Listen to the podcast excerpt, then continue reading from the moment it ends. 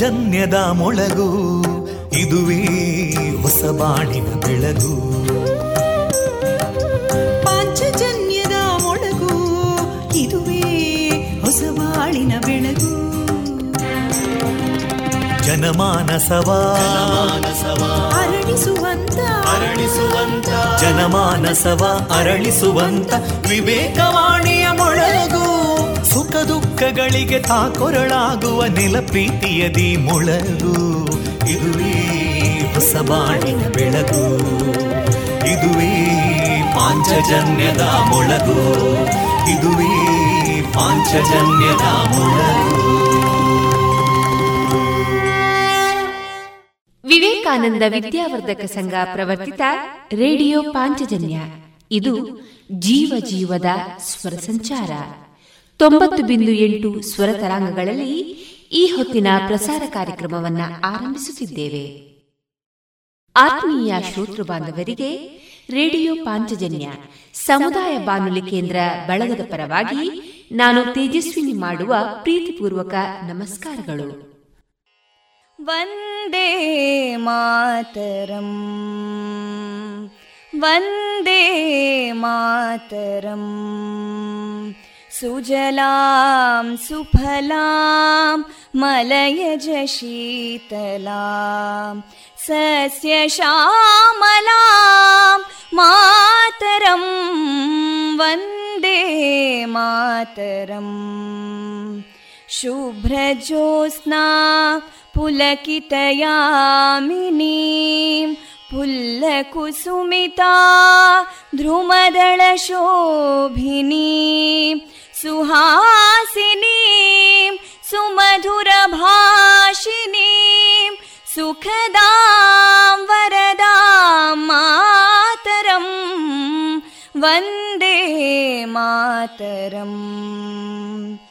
ಕೋಟಿ ಕೋಟಿ ಕಂಠ ಕಲಕಲ ನಿನಾದ ಕರಾಲೇ, ಕೋಟಿ ಕೋಟಿ ಭುಜೈರ್ಧೃತಾ ಕರಕಲವಾಲೇ, ಅಬಲಾಂ ಕೇನೋ ಮಾಯೇತೋ ಬಲೇ ಬಹುಬಲಧಾರಿಣೀಂ ನಮಾಮಿ ತಾರಿಣೀಂ ರಿಪುದಲವಾರಿಣೀಂ ಮಾತರಂ ವಂದೇ ಮಾತರಂ. ತುಮಿ ವಿದ್ಯಾ ತುಮಿ ಧರ್ಮ ತುಮಿ ಹೃದಿ ತುಮಿ ಮರ್ಮ, ತ್ವಂ ಹಿ ಪ್ರಾಣ ಶರೀರೇ ಬಾಹುತೇ ತುಮಿ ಮಾ ಶಕ್ತಿ, ಹೃದಯೇ ತುಮಿ ಮಾ ಭಕ್ತಿ, ತೋಮಾರಯಿ ಪ್ರತಿಮಾ ಗಡಿ ಮಂದಿರೇ ಮಂದಿರೇ ವಂದೇ ಮಾತರಂ. ತ್ವಂ ಹಿ ದುರ್ಗಾ ದಶ ಪ್ರಹರಣಧಾರಿಣೀ ಕಮಲಾಂ ಕಮಲದಲ ವಿಹಾರಿಣೀ ವಾಣೀಂ ವಿದ್ಯಾದಾಯಿನೀ ನಮಾಮಿ ತ್ವಾಂ ನಮಾಮಿ ಕಮಲಾಂ ಅಮಲಾಂ ಅತುಲಾಂ ಸುಜಲಾಂ ಸುಫಲಾಂ ಮಾತರಂ ವಂದೇ ಮಾತರಂ. ಶ್ಯಾಮಲಾಂ ಸರಳಾಂ ಸುಸ್ಮಿತಾಂ ಭೂಷಿತಾಂ ಧರಣೀಂ ಭರಣೀಂ ಮಾತರಂ ವಂದೇ ಮಾತರಂ ವಂದೇ ವಂದೇ ಮಾತರಂ.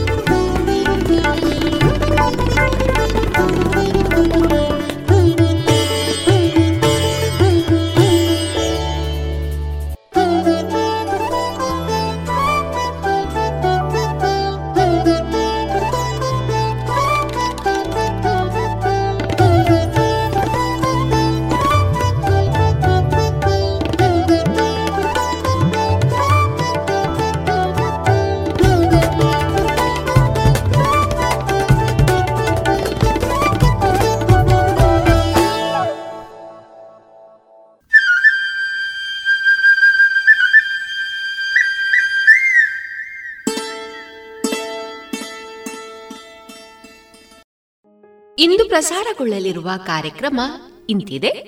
ಮೊದಲಿಗೆ ಭಕ್ತಿಗೀತೆಗಳು, ಮಾರುಕಟ್ಟೆಧಾರಣೆ, ಜಾಣ ಸುದ್ದಿ, ಕಾನೂನು ಮಾಹಿತಿ ಕಾರ್ಯಕ್ರಮದಲ್ಲಿ ಮತದಾನದ ಮಹತ್ವ ಈ ವಿಚಾರವಾಗಿ ಉಪನ್ಯಾಸಕರಾದ ಕುಮಾರ್ ಶೇಣಿ ಅವರಿಂದ ಮಾಹಿತಿ, ತುಳು ವಾಲ್ಮೀಕಿ ಮಂದಾರ ಕೇಶವ ಭಟ್ರು ಬರೆದ ತುಳು ಮಹಾಕಾವ್ಯ ಏಳದೆ ಮಂದಾರ ರಾಮಾಯಣದ ವ್ಯಾಖ್ಯಾನದಲ್ಲಿ ಬೊಳ್ಪುದ ಗುರ್ಚಿಲು, ಸುಗಿಪು ಮತ್ತು ದುನಿಪು, ಕೊನೆಯಲ್ಲಿ ಮಧುರಗಾನ ಪ್ರಸಾರವಾಗಲಿದೆ.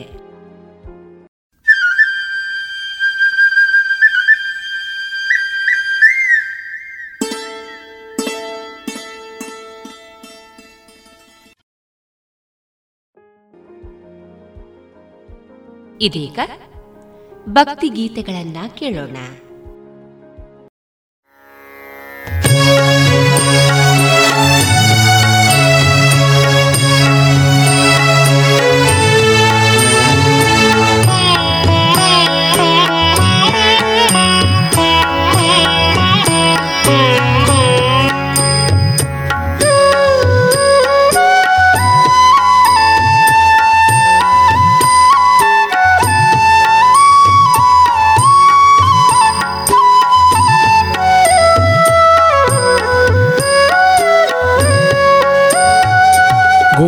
ಪುರಂದರದಾಸರೇ ನಿಮ್ಮ ಚರಣ ಕಮಲವನಂಬಿದೆ, ಗುರು ಪುರಂದರದಾಸರೇ ನಿಮ್ಮ ಚರಣ ಕಮಲವನಂಬಿದೆ, ಗರುವರಹಿತನ ಮಾಡೆಯನ್ನನು ಗರುವರಹಿತನ ಮಾಡೆಯನ್ನನು ಪೊರೆವ ಭಾರವು ನಿಮ್ಮದೇ, ಗುರು ಪುರಂದರದಾಸರೇ ನಿಮ್ಮ ಚರಣ ಕಮಲವನಂಬಿದೆ.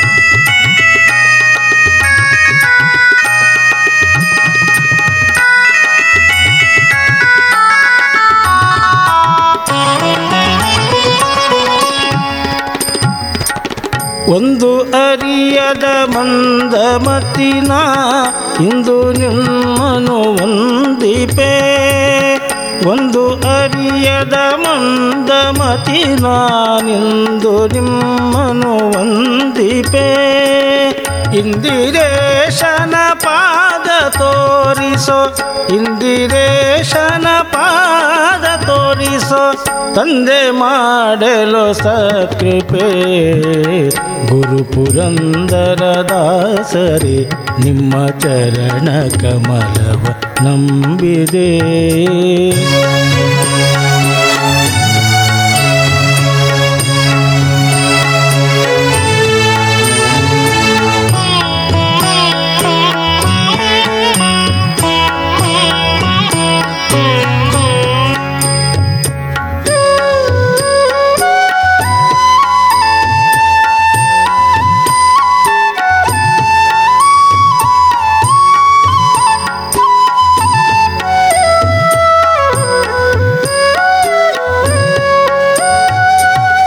ಕುಮಾರ ಜನಕನ ಸನ್ನಿಧಾನದಿ ಸಾರಗಾನವ ಮಾಡುವ, ಮಾರ ಜನಕನ ಸನ್ನಿಧಾನದಿ ಸಾರಗಾನವ ಮಾಡುವ, ನಾರದರೆ ಈ ರೂಪದಿಂದಲಿ ನಾರದರೆ ಈ ರೂಪದಿಂದಲಿ ತೋರಿ ದರ್ಶನ ತೋರಿದೆ ಗುರು ಪುರಂದರದಾಸರೇ ನಿಮ್ಮ ಚರಣ ಕಮಲವ ನಂಬಿದೆ.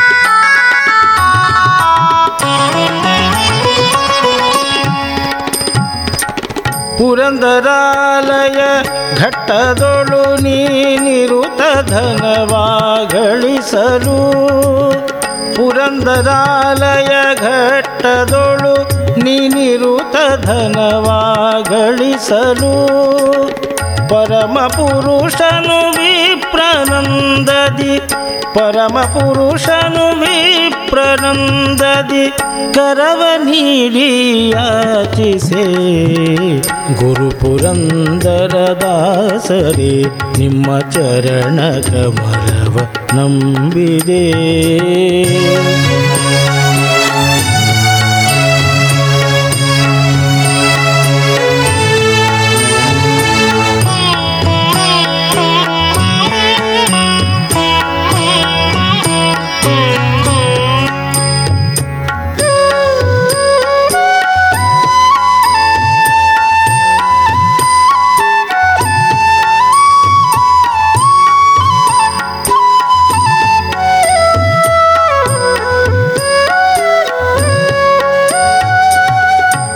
ಭವಾದಿಗಳರಸನಾದ ವಿಜಯ ವಿಠಲನ ಧ್ಯಾನಿಪ, ಅಜ ಭವಾದಿಗಳರಸನಾದ ವಿಜಯ ವಿಠಲನ ಧ್ಯಾನಿಪ, ನಿಜ ಸುಜ್ಞಾನವ ಕೊಡಿಸಬೇಕೆಂದು ನಿಜ ಸುಜ್ಞಾನವ ಕೊಡಿಸಬೇಕೆಂದು ಭಜಿಪೆನೋ ಕೇಳು ಗುರುವರ ಗುರು ಪುರಂದರದಾಸರೇ ನಿಮ್ಮ ಚರಣ ಕಮಲವ ನಂಬಿದೆ. ಗುರು ಪುರಂದರದಾಸರೇ ನಿಮ್ಮ ಚರಣ ಕಮಲವ ನಂಬಿದೆ. ಗರುವರಹಿತನ ಮಾಡೆಯನ್ನನು ಗರುವರಹಿತನ ಮಾಡೆಯನ್ನನು ಪೊರೆವ ಭಾರವು ನಿಮ್ಮದೇ ಗುರು ಪುರಂದರದಾಸರೇ ನಿಮ್ಮ ಚರಣ ಕಮಲವ ನಂಬಿದೆ. ಗುರು ಪುರಂದರದಾಸರೇ ನಿಮ್ಮ ಚರಣ ಕಮಲವ ನಂಬಿದೆ.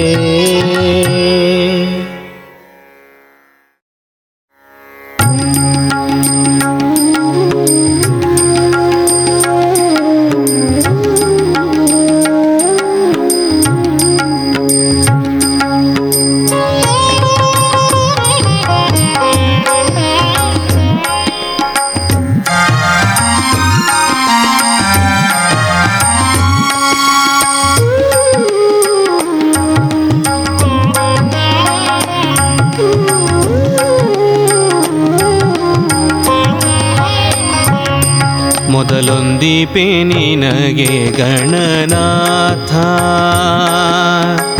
ಒಂದೀಪೆ ನಿನಗೆ ಗಣನಾಥ ಗಣನಾಥ, ಒಂದೀಪೆ ನಿನಗೆ ಗಣನಾಥ. ಬಂದ ವಿಘ್ನ ಕಳೆಯೋ ಬಂದ ವಿಘ್ನ ಕಳೆಯೋ ಬಂದ ವಿಘ್ನ ಕಳೆಯೋ ಬಂದ ವಿಘ್ನ ಕಳೆಯೋ ಗಣನಾಥ, ವಂದಿಪೆ ನಿನಗೆ ಗಣನಾಥ ಗಣನಾಥ, ವಂದಿಪೆ ನಿನಗೆ ಗಣನಾಥ.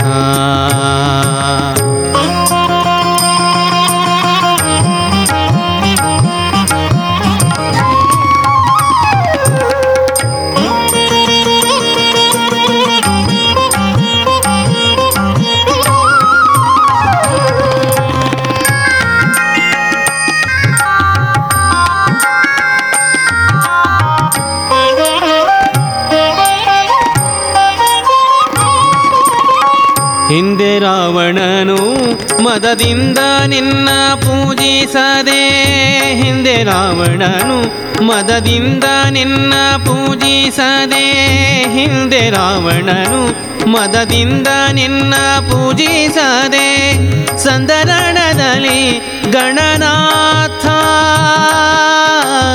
ಸಂದರಣದಲ್ಲಿ ಗಣನಾಥ, ಸಂದರಣದಲ್ಲಿ ಗಣನಾಥ ಗಣನಾಥ, ವಂದಿಪೆ ನಿನಗೆ ಗಣನಾಥ, ಮೊದಲೊಂದಿಪೆ ನಿನಗೆ ಗಣನಾಥ ಗಣನಾಥ, ವಂದಿಪೆ ನಿನಗೆ ಗಣನಾಥ.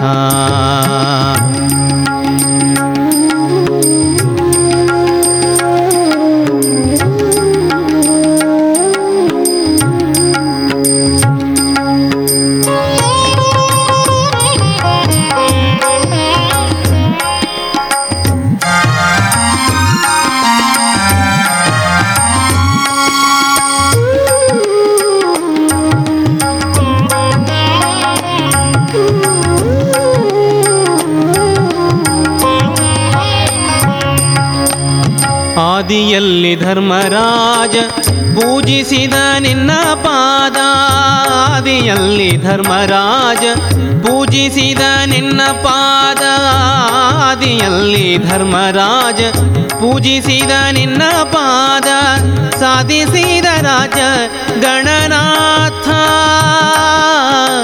ಸಾಧಿಸಿದ ರಾಜ ಗಣನಾಥ, ಸಾಧಿಸಿದ ರಾಜ ಗಣನಾಥ ಗಣನಾಥ, ವಂದಿಪೆ ನಿನಗೆ ಗಣನಾಥ, ಮೊದಲೊಂದಿಪೆ ನಿನಗೆ ಗಣನಾಥ ಗಣನಾಥ, ವಂದಿಪೆ ನಿನಗೆ ಗಣನಾಥ.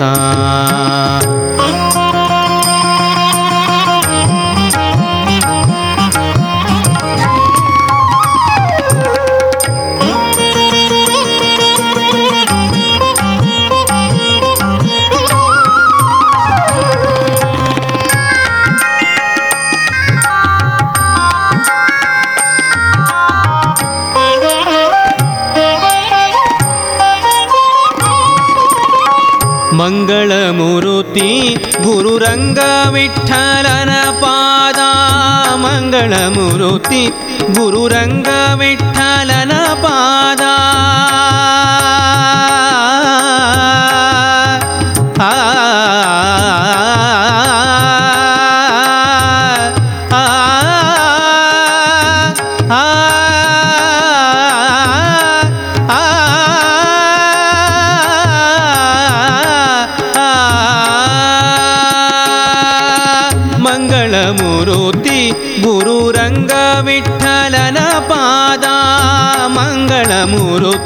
ಗುರುರಂಗ ವಿಠಲನ ಪಾದ, ಹಿಂಗದೆ ಪಾಲಿಸೋ ಗಣನಾಥ,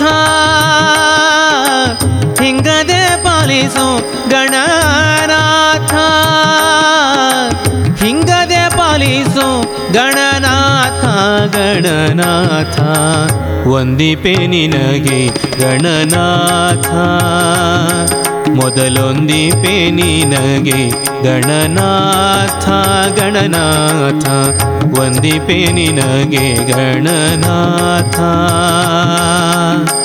ಬಂದ ವಿಘ್ನ ಕಳೆಯೋ ಬಂದ ವಿಘ್ನ ಕಳೆಯೋ ಬಂದ ವಿಘ್ನ ಕಳೆಯೋ ಬಂದ ವಿಘ್ನ ಕಳೆಯೋ ಗಣನಾಥ, ವಂದಿಪೆ ನಿನಗೆ ಗಣನಾಥ ಗಣನಾಥ, ವಂದಿಪೆ ನಿನಗೆ ಗಣನಾಥ ಗಣನಾಥ, ವಂದಿಪೆ ನಿನಗೆ ಗಣನಾಥ, ವಂದಿಪೆ ನಿನಗೆ ಗಣನಾಥ, ವಂದಿಪೆ ನಿನಗೆ ಗಣನಾಥ.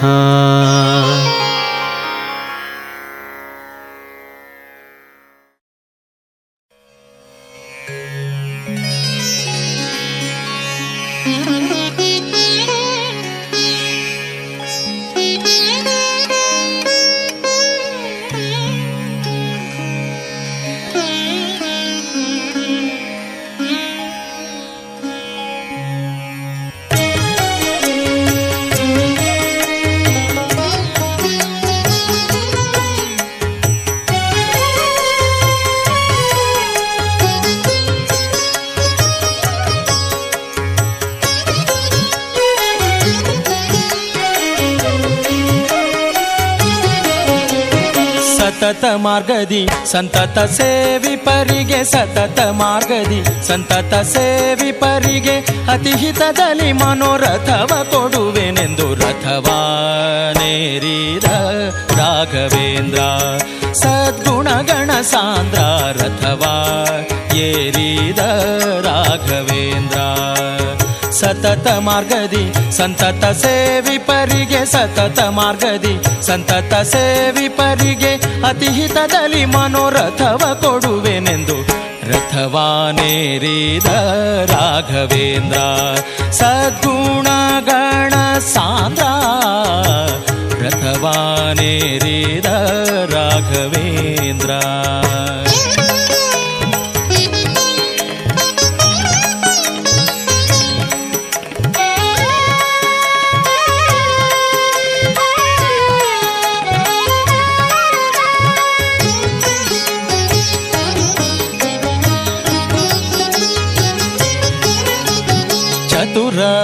ದಿಕ್ಕು ವಿದಿಕ್ಕುಗಳಲ್ಲಿ ಚರಿಪಾ ಜನರಲ್ಲಿ ಚತುರ ದಿಕ್ಕು ವಿದಿಕ್ಕುಗಳಲ್ಲಿ ಚರಿಪಾ ಜನರಲ್ಲಿ ಮಿತಿಯಿಲ್ಲದೆ ಬಂದೋಲೈಸುತ್ತಲೀ ವರವಾ ಬೇಡುತ್ತಲೀ ನುತಿಸುತ ಪರಿಪರಿಣತರಾಗಿ ಹರಿಗೆ ನುತಿಸುತ ಪರಿಪರಿಣತರಾಗಿ ಹರಿಗೆ ಗತಿಪೇಳದೆ ಸರ್ವಥನಾ ಬಿಡೆನೆಂದು ರಥವಾನೇರಿದ ರಾಘವೇಂದ್ರ ಸದ್ಗುಣಗಣ ಸಾಂದ್ರ ರಥವಾನೇರಿದ ರಾಘವೇಂದ್ರ ಸತತ ಮಾರ್ಗದಿ ಸಂತತ ಸೇವಿ ಪರಿಗೆ ಸತತ ಮಾರ್ಗದಿ ಸಂತತ ಸೇವಿ ಪರಿಗೆ ಅತಿಹಿತದಲ್ಲಿ ಮನೋರಥವ ಕೊಡುವೆನೆಂದು ರಥವಾನೇರಿದ ರಾಘವೇಂದ್ರ ಸದ್ಗುಣಗಣ ಸಾಂದ್ರ ರಥವಾನೇರಿದ ರಾಘವೇಂದ್ರ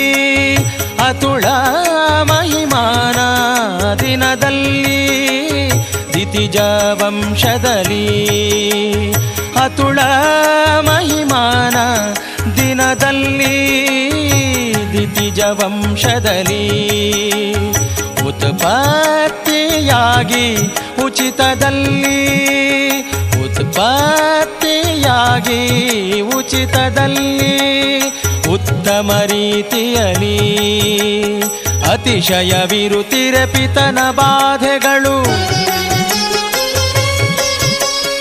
ಅತಿಶಯವಿರುತಿರೆ ಪಿತನ ಬಾಧೆಗೆ ಮನ್ಮಥ ಪಿತನೊಲಿಸಿದ ಜಿತ ಕರುಣದಲ್ಲಿ ರಥವಾನೇರಿದ ರಾಘವೇಂದ್ರ ಸದ್ಗುಣಗಣ ಸಾಂದ್ರ ರಥವಾನೇರಿದ ರಾಘವೇಂದ್ರ ಸತತ ಮಾರ್ಗದಿ ಸಂತತ ಸೇವಿ ಪರಿಗೆ ಸತತ ಮಾರ್ಗದಿ ಸಂತತ ಸೇವಿ ಪರಿಗೆ ಅತಿಹಿತದಲ್ಲಿ ಮನೋರಥವ ಕೊಡುವೆನೆಂದು ರಥವಾನೇರಿದ ರಾಘವೇಂದ್ರ ಸದ್ಗುಣಗಣ ಸಾಂದ್ರ ರಥವಾನೇರಿದ ರಾಘವೇಂದ್ರ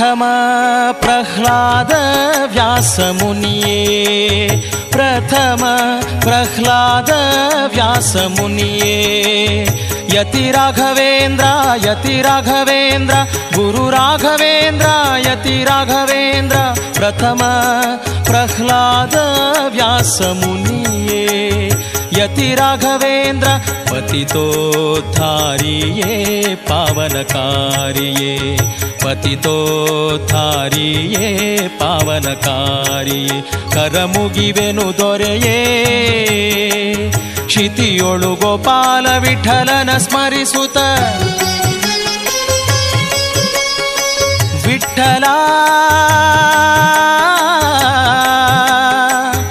ಗೋಪಾಲ ವಿಠ್ಠಲ ವಿಠ್ಠಲ ವಿಠ್ಠಲ ಕ್ಷಿತಿಯೊಳು ಗೋಪಾಲ ವಿಠಲನ ಸ್ಮರಿಸುತ್ತ ಪ್ರತಿ ಮಂತ್ರಾಲಯದೊಳು ಅತಿ ಮೆರವ ಅಥವಾ ನೇರಿದ ರಾಘವೇಂದ್ರ ಸದ್ಗುಣಗಣ ಸಾಂದ್ರ ರಥವಾ ನೇರಿದ ರಾಘವೇಂದ್ರ ಸತತ ಮಾರ್ಗದಿ ಸಂತತ ಸೇವಿ ಪರಿಗೆ ಸತತ ಮಾರ್ಗದಿ ಸಂತತ ಸೇವಿ ಪರಿಗೆ ಅತಿ ಹಿತದಲ್ಲಿ ಮನೋರಥವ ಕೊಡುವೆನೆಂದು ರಥವಾ ನೇರಿದ ರಾಘವೇಂದ್ರ ಸದ್ಗುಣಗಣ ಸಾಂದ್ರ ರಥವಾ ಏರಿದ ರಾಘವೇಂದ್ರ ಸದ್ಗುಣಗಣ ಸಾಂದ್ರ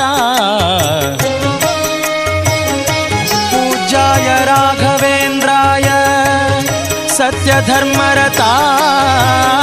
ಚ ಭಜತಾಂ ಕಲ್ಪವೃಕ್ಷಾಯ ನಮತಾಂ ಕಾಮಧೇನವೇ.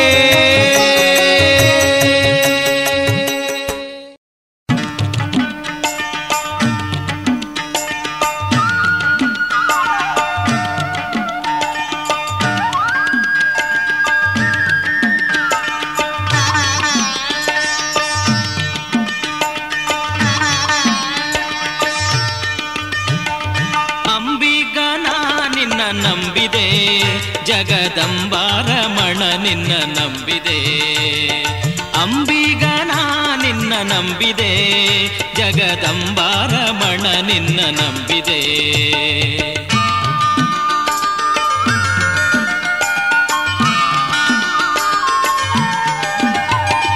ತುಂಬಿದ ಹರಿಗೋಲಂಬಿಗ ಅದಕ್ಕೊಂಬತ್ತು ಚಿತ್ರ ನೋಡಂಬಿಗ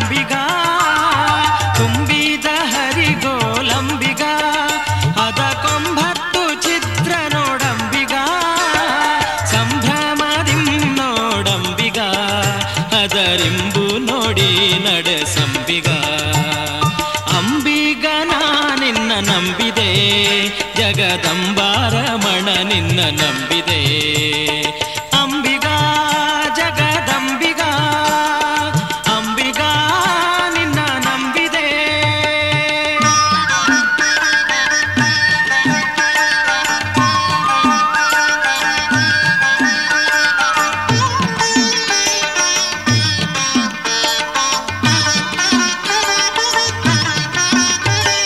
ಹೊಳೆಯ ಭರವ ಅದಕ್ಕೆ ಸೆಳೆವು ಘನವಯ್ಯ ಅಂಬಿಗ ಹೊಳೆಯ ಭರವ ನೋಡಂಬಿಗ ಅದಕ್ಕೆ ಸೆಳೆವು ಘನವಯ್ಯ ಅಂಬಿಗ ಸುಳಿಯೋಳು ಮುಳುಗಿದೆ ಅಂಬಿಗ ಎನ್ನ ಸೆಳೆದುಕೊಂಡೊಯ್ಯು ನೀ ನಂಬಿಗ ಅಂಬಿಗ ನಾ ನಿನ್ನ ನಂಬಿದೆ ಜಗದಂಬಾರಮಣ ನಿನ್ನ ನಂಬಿದೆ ಅಂಬಿಗ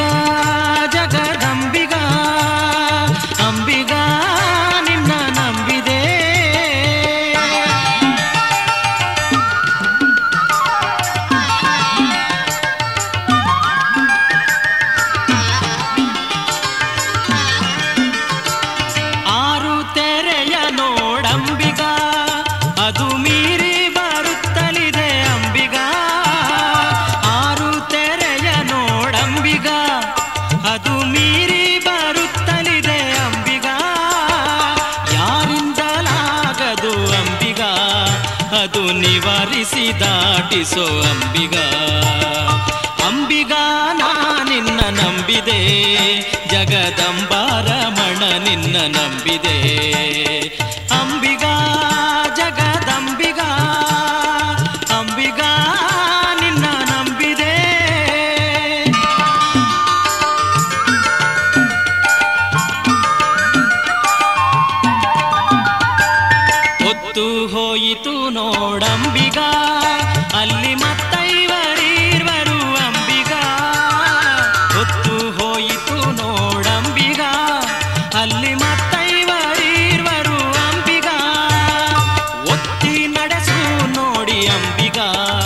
ಎನ್ನ ಸತ್ಯಲೋಕಕ್ಕೆ ಒಯ್ಯೋ ಅಂಬಿಗಾ. ಅಂಬಿಗಾ ನಾ ನಿನ್ನ ನಂಬಿದೆ, ಜಗದಂಬಾರಮಣ ನಿನ್ನ ನಂಬಿದೆ. ಅಂಬಿಗಾ ಜಗದಂಬಿಗಾ ಅಂಬಿಗಾ ನಿನ್ನ ನಂಬಿದೆ.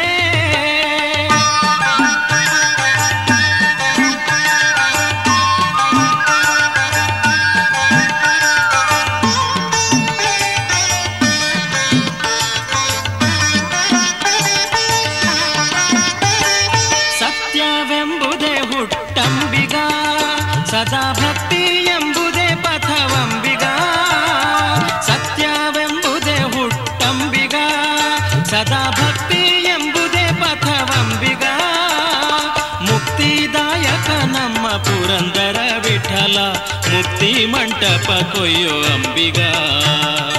ಅಂಬಿಗಾ ನಾ ನಿನ್ನ ನಂಬಿದೆ, ಜಗದಂಬಾರಮಣ ನಿನ್ನ ನಂಬಿದೆ. ಅಂಬಿಗಾ ನಾ ನಿನ್ನ ನಂಬಿದೆ, ಜಗದಂಬಾರಮಣ ನಿನ್ನ ನಂಬಿದೆ. ಜಗದಂಬಾರಮಣ ನಿನ್ನ ನಂಬಿದೆ, ಜಗದಂಬಾರಮಣ ನಿನ್ನ ನಂಬಿದೆ.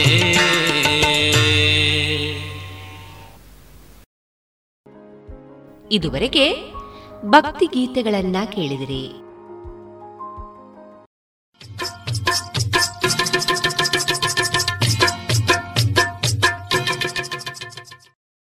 ಮಾರುಕಟ್ಟೆ ಧಾರಣೆ ಇಂತಿದೆ.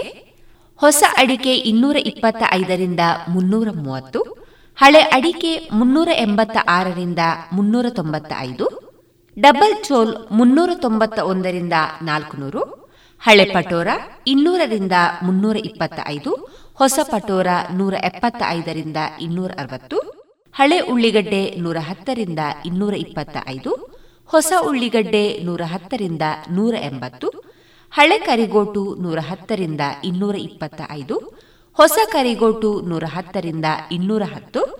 ಕೊಕ್ಕೋ ಧಾರಣೆ: ಹಸಿ ಕೊಕ್ಕೋ ಐವತ್ತರಿಂದ ಐವತ್ತ ಐದು, ಒಣಕೊಕ್ಕೋ ನೂರ ನಲವತ್ತ ಐದರಿಂದ ನೂರ ಎಪ್ಪತ್ತ ಐದು, ಕಾಳು ಮೆಣಸು ಇನ್ನೂರ ಐವತ್ತರಿಂದ ಮುನ್ನೂರ ಮೂವತ್ತು. ರಬ್ಬರ್ ಧಾರಣೆ: ಗ್ರೇಡ್ ನೂರ ಐವತ್ತ ಎಂಟು ರೂಪಾಯಿ, ಲಾಟ್ ನೂರ ಇಪ್ಪತ್ತ ಆರು ರೂಪಾಯಿ, ಸ್ಕ್ರಾಪ್ ಒಂದು ಎಂಬತ್ತ ನಾಲ್ಕು ರೂಪಾಯಿ, ಸ್ಕ್ರಾಪ್ ಎರಡು ಎಪ್ಪತ್ತ ಆರು ರೂಪಾಯಿ.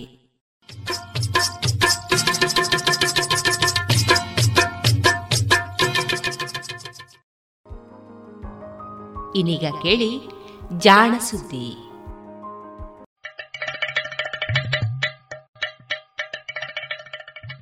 ಕೇಳು ಕೇಳು ಕೇಳು ಜಾಣ, ಜಾಣ ಸುದ್ದಿಯ ಕೇಳು ಕೇಳು ಕೇಳು ಜಾಣ.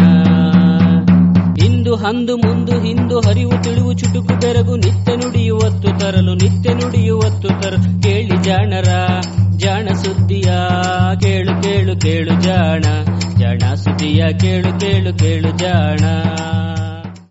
ಜಾಣ ಅರಿಮೆ.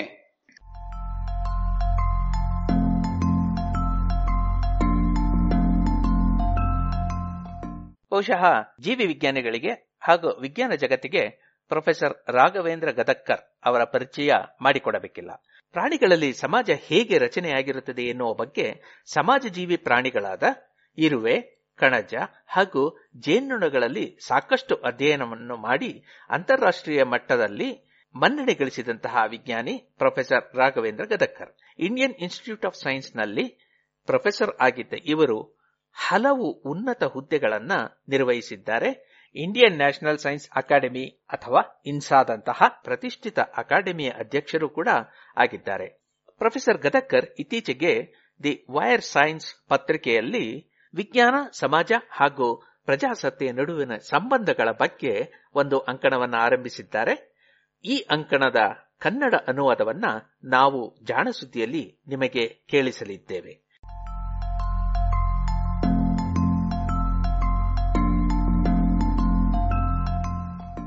ವಿಸ್ಮಯಕ್ಕಿಂತ ವಿಸ್ಮಯ. ನಿಸರ್ಗದಲ್ಲಿ ಪ್ರೇಮಿಯೊಂದು, ದಾರಿ ಹಲವು.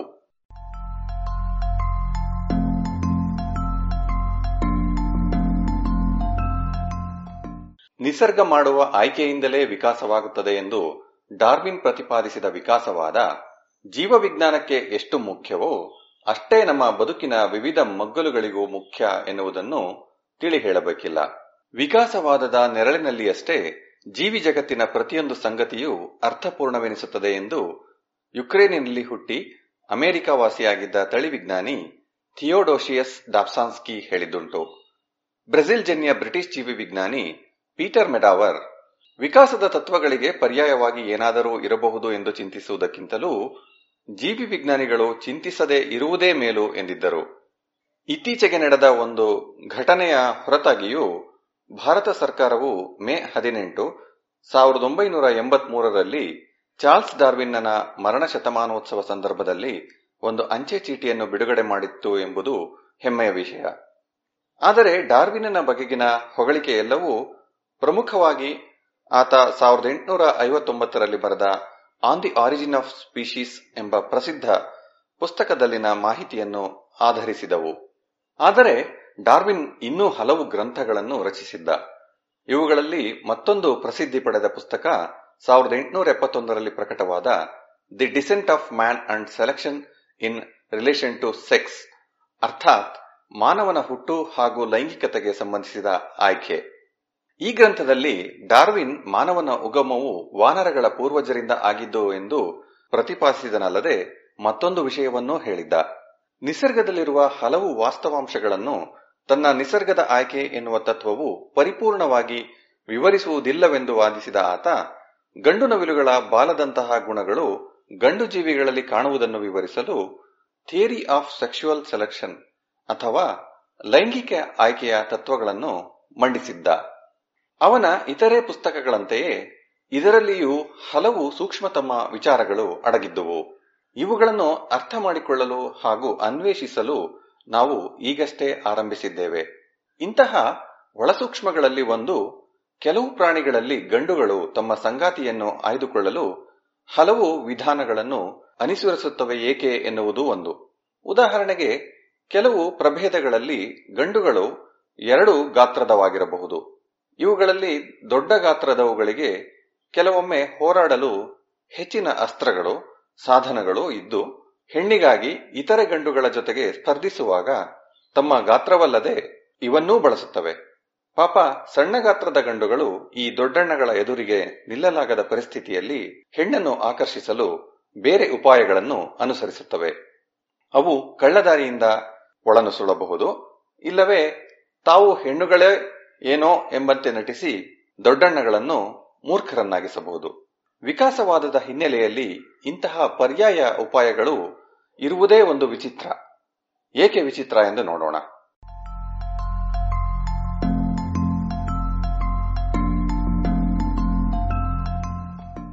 ಯಾವುದೇ ಜೀವಿಯೊಳಗಿನ ತೋರು ರೂಪ, ಜೀವ ಪ್ರಕ್ರಿಯೆ ಅಥವಾ ನಡವಳಿಕೆಯಲ್ಲಿನ ವೈವಿಧ್ಯ ಜೀವಿ ವಿಕಾಸವಾದಿಗಳಿಗೆ ಕುತೂಹಲಕರ ವಿಷಯ.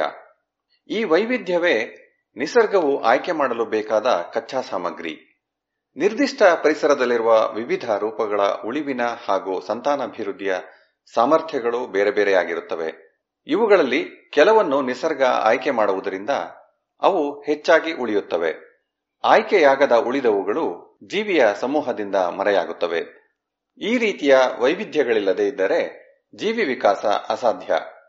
ಆದರೆ ಅನಿರ್ದಿಷ್ಟವಾದ ವಿಕೃತಿಗಳಿಂದ ಹುಟ್ಟಿದ ಈ ವೈವಿಧ್ಯ ನಿಸರ್ಗದ ಆಯ್ಕೆ ಪ್ರಕ್ರಿಯೆ ಮುಂದುವರೆದಂತೆ ಮರೆಯಾಗಿ ಬಿಡಬೇಕು. ಹೀಗೆ ಮರೆಯಾಗದೆ ಉಳಿದ ವೈವಿಧ್ಯಕ್ಕೆ ಏನಾದರೂ ವಿಶೇಷ ಇರಬೇಕು.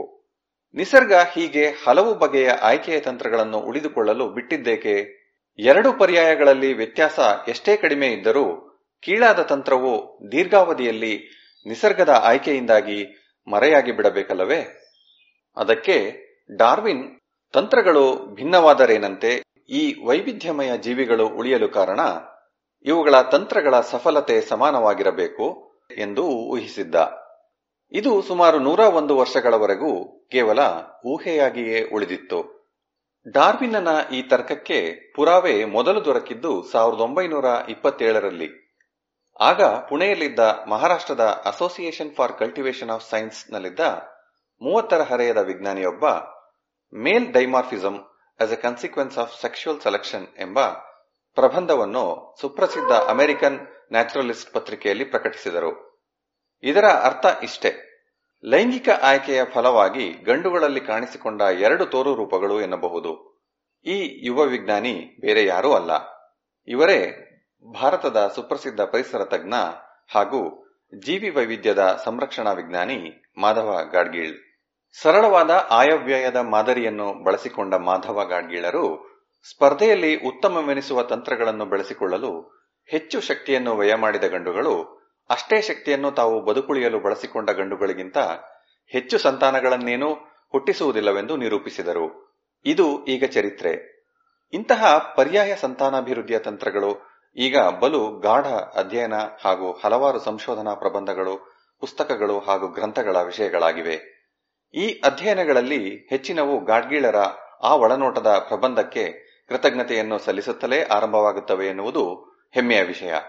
ಹೀಗೆ ಧೈರ್ಯ ಮಾಡಿ ವಿಶೇಷ ಒಳನೋಟಗಳಿರುವಂತಹ ಪ್ರಬಂಧಗಳನ್ನು ಬರೆದದ್ದೇ ಅಲ್ಲದೆ ಮಾಧವ ಗಾಡ್ಗೀಳರು ಮುಂದಿನ ಯುವ ಜನಾಂಗಕ್ಕೆ ಇಂತಹದೇ ಸಂಶೋಧನೆಗಳನ್ನು ಕೈಗೊಳ್ಳಲು ಅನುವು ಮಾಡಿಕೊಟ್ಟ ಪರಿಸರ ವಿಜ್ಞಾನ ಅಧ್ಯಯನ ಕೇಂದ್ರವನ್ನು ಬೆಂಗಳೂರಿನ ಇಂಡಿಯನ್ ಇನ್ಸ್ಟಿಟ್ಯೂಟ್ ಆಫ್ ಸೈನ್ಸ್ ಸಂಸ್ಥೆಯಲ್ಲಿ ಸ್ಥಾಪಿಸುವ ಕನಸನ್ನೂ ಕಂಡಿದ್ದರೆನ್ನುವುದು ಚರಿತ್ರೆಯ ಪುಟಗಳಲ್ಲಿ ಸೇರಿದೆ.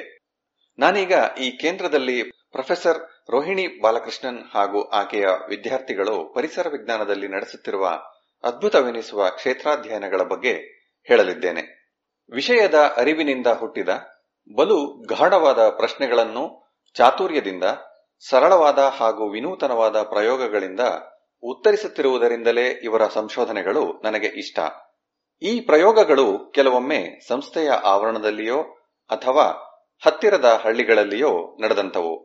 ಈ ಸಂಶೋಧನೆಗೆ ಬೇಕಾಗಿದ್ದು ತೀವ್ರ ಆಸಕ್ತಿ, ಮೂಳೆ ಮುರಿಯುವಂತಹ ಪರಿಶ್ರಮದ ಕ್ಷೇತ್ರಾಧ್ಯಯನ, ನಿದ್ರೆಯಿಲ್ಲದ ರಾತ್ರಿಗಳೇ ಹೊರತು ಯಾವುದೋ ಚಮತ್ಕಾರಿಕ ತಂತ್ರಜ್ಞಾನವಲ್ಲ. ಅದೃಷ್ಟವೆಂದರೆ ಇವರ ಅಧ್ಯಯನಗಳು ನಮ್ಮ ಇಂದಿನ ಚರ್ಚೆಯ ವಿಷಯವಾದ ಪರ್ಯಾಯ ಪ್ರಜನನ ತಂತ್ರಗಳನ್ನು ಒಳಗೊಂಡಿವೆ.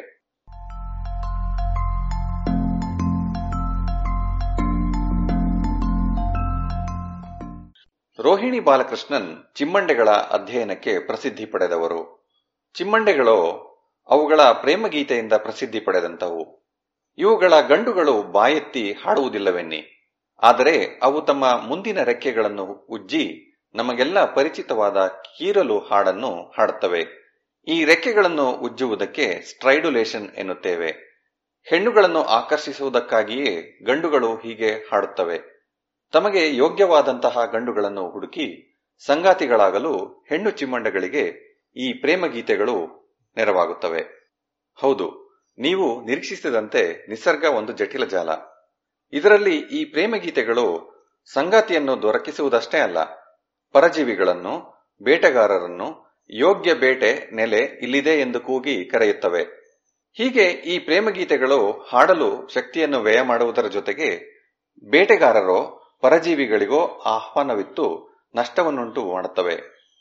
ಆದ್ದರಿಂದ ಕೆಲವು ಗಂಡುಗಳು ಹಾಡುವ ಮೂಲಕ ಈ ರೀತಿಯ ವೆಚ್ಚಕ್ಕೆ ಎಳಸದೆಯೇ ಸಂಗಾತಿಗಳನ್ನು ಅರಸುತ್ತವೆ.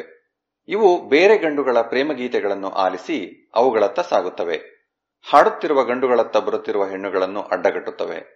ಗಾಯಕರಲ್ಲದ ಇಂತಹ ಗಂಡುಗಳನ್ನು ಹಾಡದ ಅಥವಾ ಉಪಗ್ರಹ ಗಂಡುಗಳೆಂದು ಹೇಳುತ್ತಾರೆ. ಇದು ಪರ್ಯಾಯ ಪ್ರಜನನ ತಂತ್ರಕ್ಕೆ ಒಂದು ಉದಾಹರಣೆ. ಚಿಮ್ಮಂಡೆಗಳಲ್ಲಿ ಇಂತಹ ಪರ್ಯಾಯ ತಂತ್ರಕ್ಕೆ ಉತ್ತಮ ಉದಾಹರಣೆ ಎಂದರೆ ಗ್ರಿಲ್ಲಸ್ ಇಂಟಿಜರ್ ಎನ್ನುವ ಬಯಲು ಚಿಮ್ಮಂಡೆ. ಇದನ್ನು ಮೊದಲು ಆಸ್ಟಿನ್ನಲ್ಲಿರುವ ಯೂನಿವರ್ಸಿಟಿ ಆಫ್ ಟೆಕ್ಸಾಸಿನ ವಿಜ್ಞಾನಿ ಮೈಕೆಲ್ ಕೇಡ್ ಅಧ್ಯಯನ ಮಾಡಿದ್ದರು. ಬಯಲಿನಲ್ಲಿ ಇಂತಹ ಉಪಗ್ರಹ ಗಂಡುಗಳಿಗೊಂದು ಅನುಕೂಲವಿದೆ.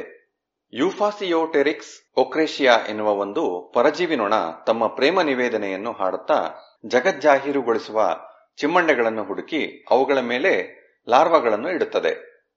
ಈ ಲಾರ್ವಾಗಳು ಚಿಮ್ಮಂಡೆ ಗಂಡಿನ ದೇಹವನ್ನು ಕೊರೆದು ಒಳಹೊಕ್ಕು ಅಂಗಗಳನ್ನು ಕಬಳಿಸುತ್ತವೆ. ಹಾಡು ಹಾಡದ ಉಪಗ್ರಹ ಗಂಡುಗಳಿಗೆ ಈ ಅಪಾಯವಿಲ್ಲ. ಹಾಡುವುದಕ್ಕೂ ಅವು ಶಕ್ತಿ ವ್ಯಯ ಮಾಡಬೇಕಿಲ್ಲ. ಯಾವ ಚಿಮ್ಮಂಡೆಗಳು ಹಾಡುವ ಗಂಡಾಗಿ, ಯಾವುವು ಉಪಗ್ರಹಗಳಾಗಿ ಹುಟ್ಟುತ್ತವೆ ಎನ್ನುವುದು ತಳಿಗುಣಗಳನ್ನು ಅವಲಂಬಿಸಿದೆ.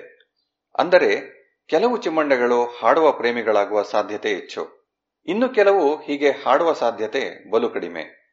ಗಾಡ್ಗೀಳರು ನಿರೂಪಿಸಿದ ಹಾಗೆ ಈ ಹಾಡುವ ಹಾಗೂ ಹಾಡದ ಗಂಡುಗಳೆರಡೂ ಸಮುದಾಯದಲ್ಲಿ ಇರುವ ಪ್ರಮಾಣ ಹೇಗಿರುತ್ತದೆ ಎಂದರೆ, ಸಂಗಾತಿಯನ್ನು ಹುಡುಕುವ ಎರಡೂ ತಂತ್ರಗಳು ಕೂಡ ಸಮಾನ ಲಾಭವನ್ನು, ಅರ್ಥಾತ್ ಸಮಾನ ಪ್ರಜನನ ಸಾಮರ್ಥ್ಯವನ್ನು ಒದಗಿಸುತ್ತವೆ.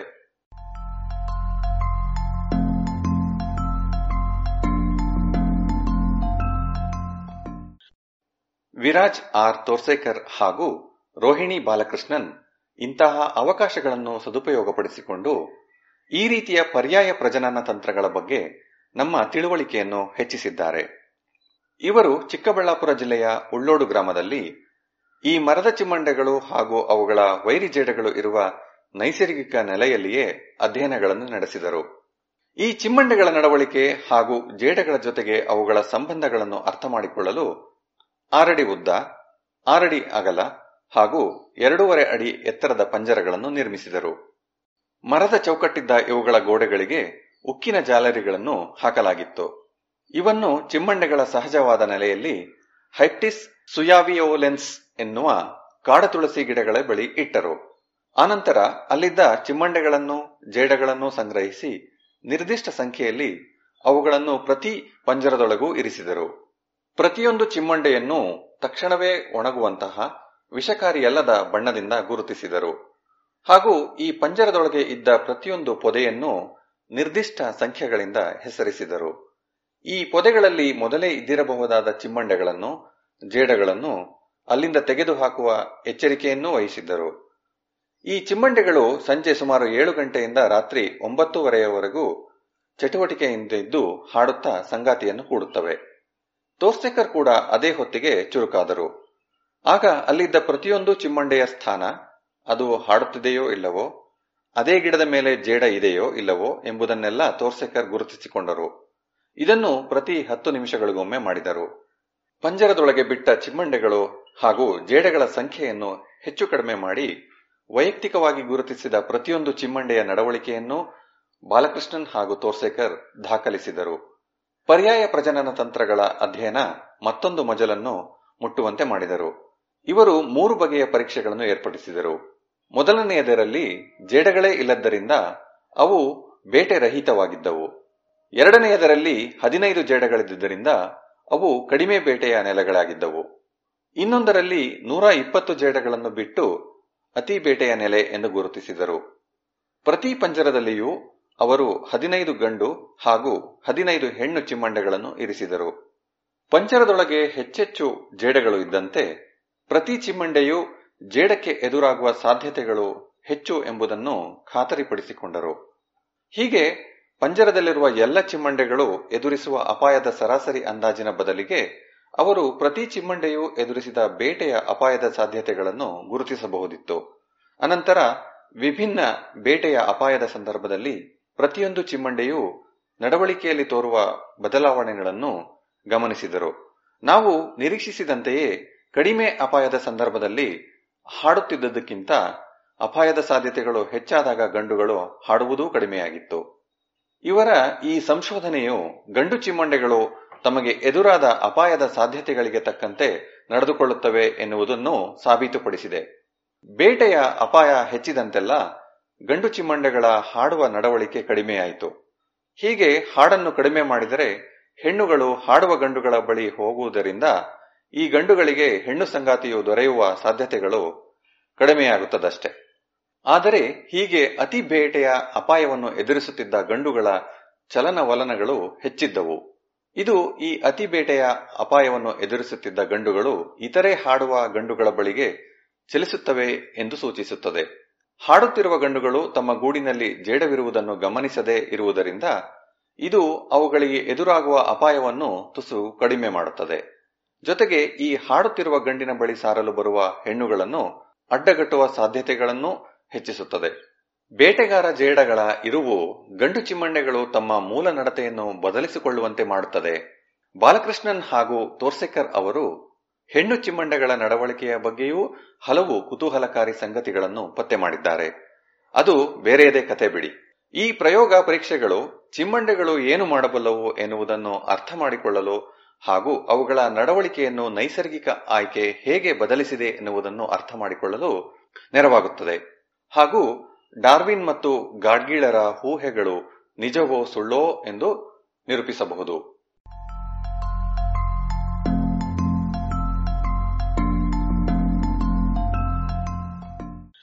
ಆಂಗ್ಲ ಮೂಲ ಪ್ರೊಫೆಸರ್ ರಾಘವೇಂದ್ರ ಗದಕ್ಕರ್, ಕನ್ನಡ ಅನುವಾದ ಕೊಳ್ಳೆಗಾಲ ಶರ್ಮಾ, ಜಾಣಧ್ವನಿ ಡಾಕ್ಟರ್ ಜೆ ಆರ್ ಮಂಜುನಾಥ. ಮೂಲ ಲೇಖನ ದಿ ವೈರ್ ಸೈನ್ಸ್ ಜಾಲಪತ್ರಿಕೆಯಲ್ಲಿ ಪ್ರಕಟವಾಗಿತ್ತು.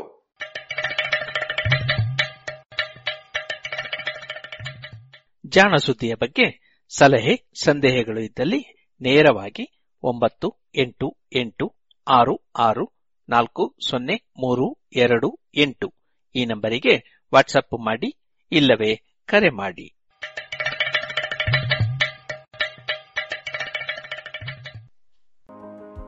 ಇದುವರೆಗೆ ಜಾಣ ಸುದ್ದಿ ಕೇಳಿದಿರಿ. अब पूरे भारत के लिए एक राशन कार्ड की व्यवस्था भी हो रही है, यानी एक राष्ट्र एक ration card, one nation one ration card. इसका सबसे बड़ा लाभ उन गरीब साथियों को मिलेगा जो रोजगार या दूसरी आवश्यकताओं के लिए अपना गांव छोड़ करके कहीं और जाते हैं. प्रधानमंत्री नरेंद्र मोदी ಅವರ ಈ ವಿಜ್ಞಾನದ ಎನ್ ಎಫ್ ಎಸ್ ಎ ಲಾಭಾರ್ಥಿಗಳಿಗಾಗಿ ರೂಪಿಸಲಾಗಿದೆ ಒಂದು ದೇಶ ಒಂದು ಪಡಿತರ ಚೀಟಿಯ ವ್ಯವಸ್ಥೆ. ತಮ್ಮ ಚಾಲತಿಯಲ್ಲಿರುವ ಪಡಿತರ ಚೀಟಿಯಿಂದಲೇ ದೇಶದ ಯಾವುದೇ ಭಾಗದಲ್ಲಿ ಯಾವುದೇ ಪಡಿತರ ಅಂಗಡಿಯಿಂದ ಲಾಭವನ್ನು ತೆಗೆದುಕೊಳ್ಳಬಹುದು. ಯೋಜನೆ ಹಾಗೂ ಇತರ ಮಾಹಿತಿಗಳಿಂದ ಪ್ರಯೋಜನಗಳನ್ನು ಪಡೆಯಲು ಟೋಲ್ ಫ್ರೀ ಸಂಖ್ಯೆ ಒಂದು ನಾಲ್ಕು ನಾಲ್ಕು ನಾಲ್ಕು ಐದಿಗೆ ಸಂಪರ್ಕಿಸಿ.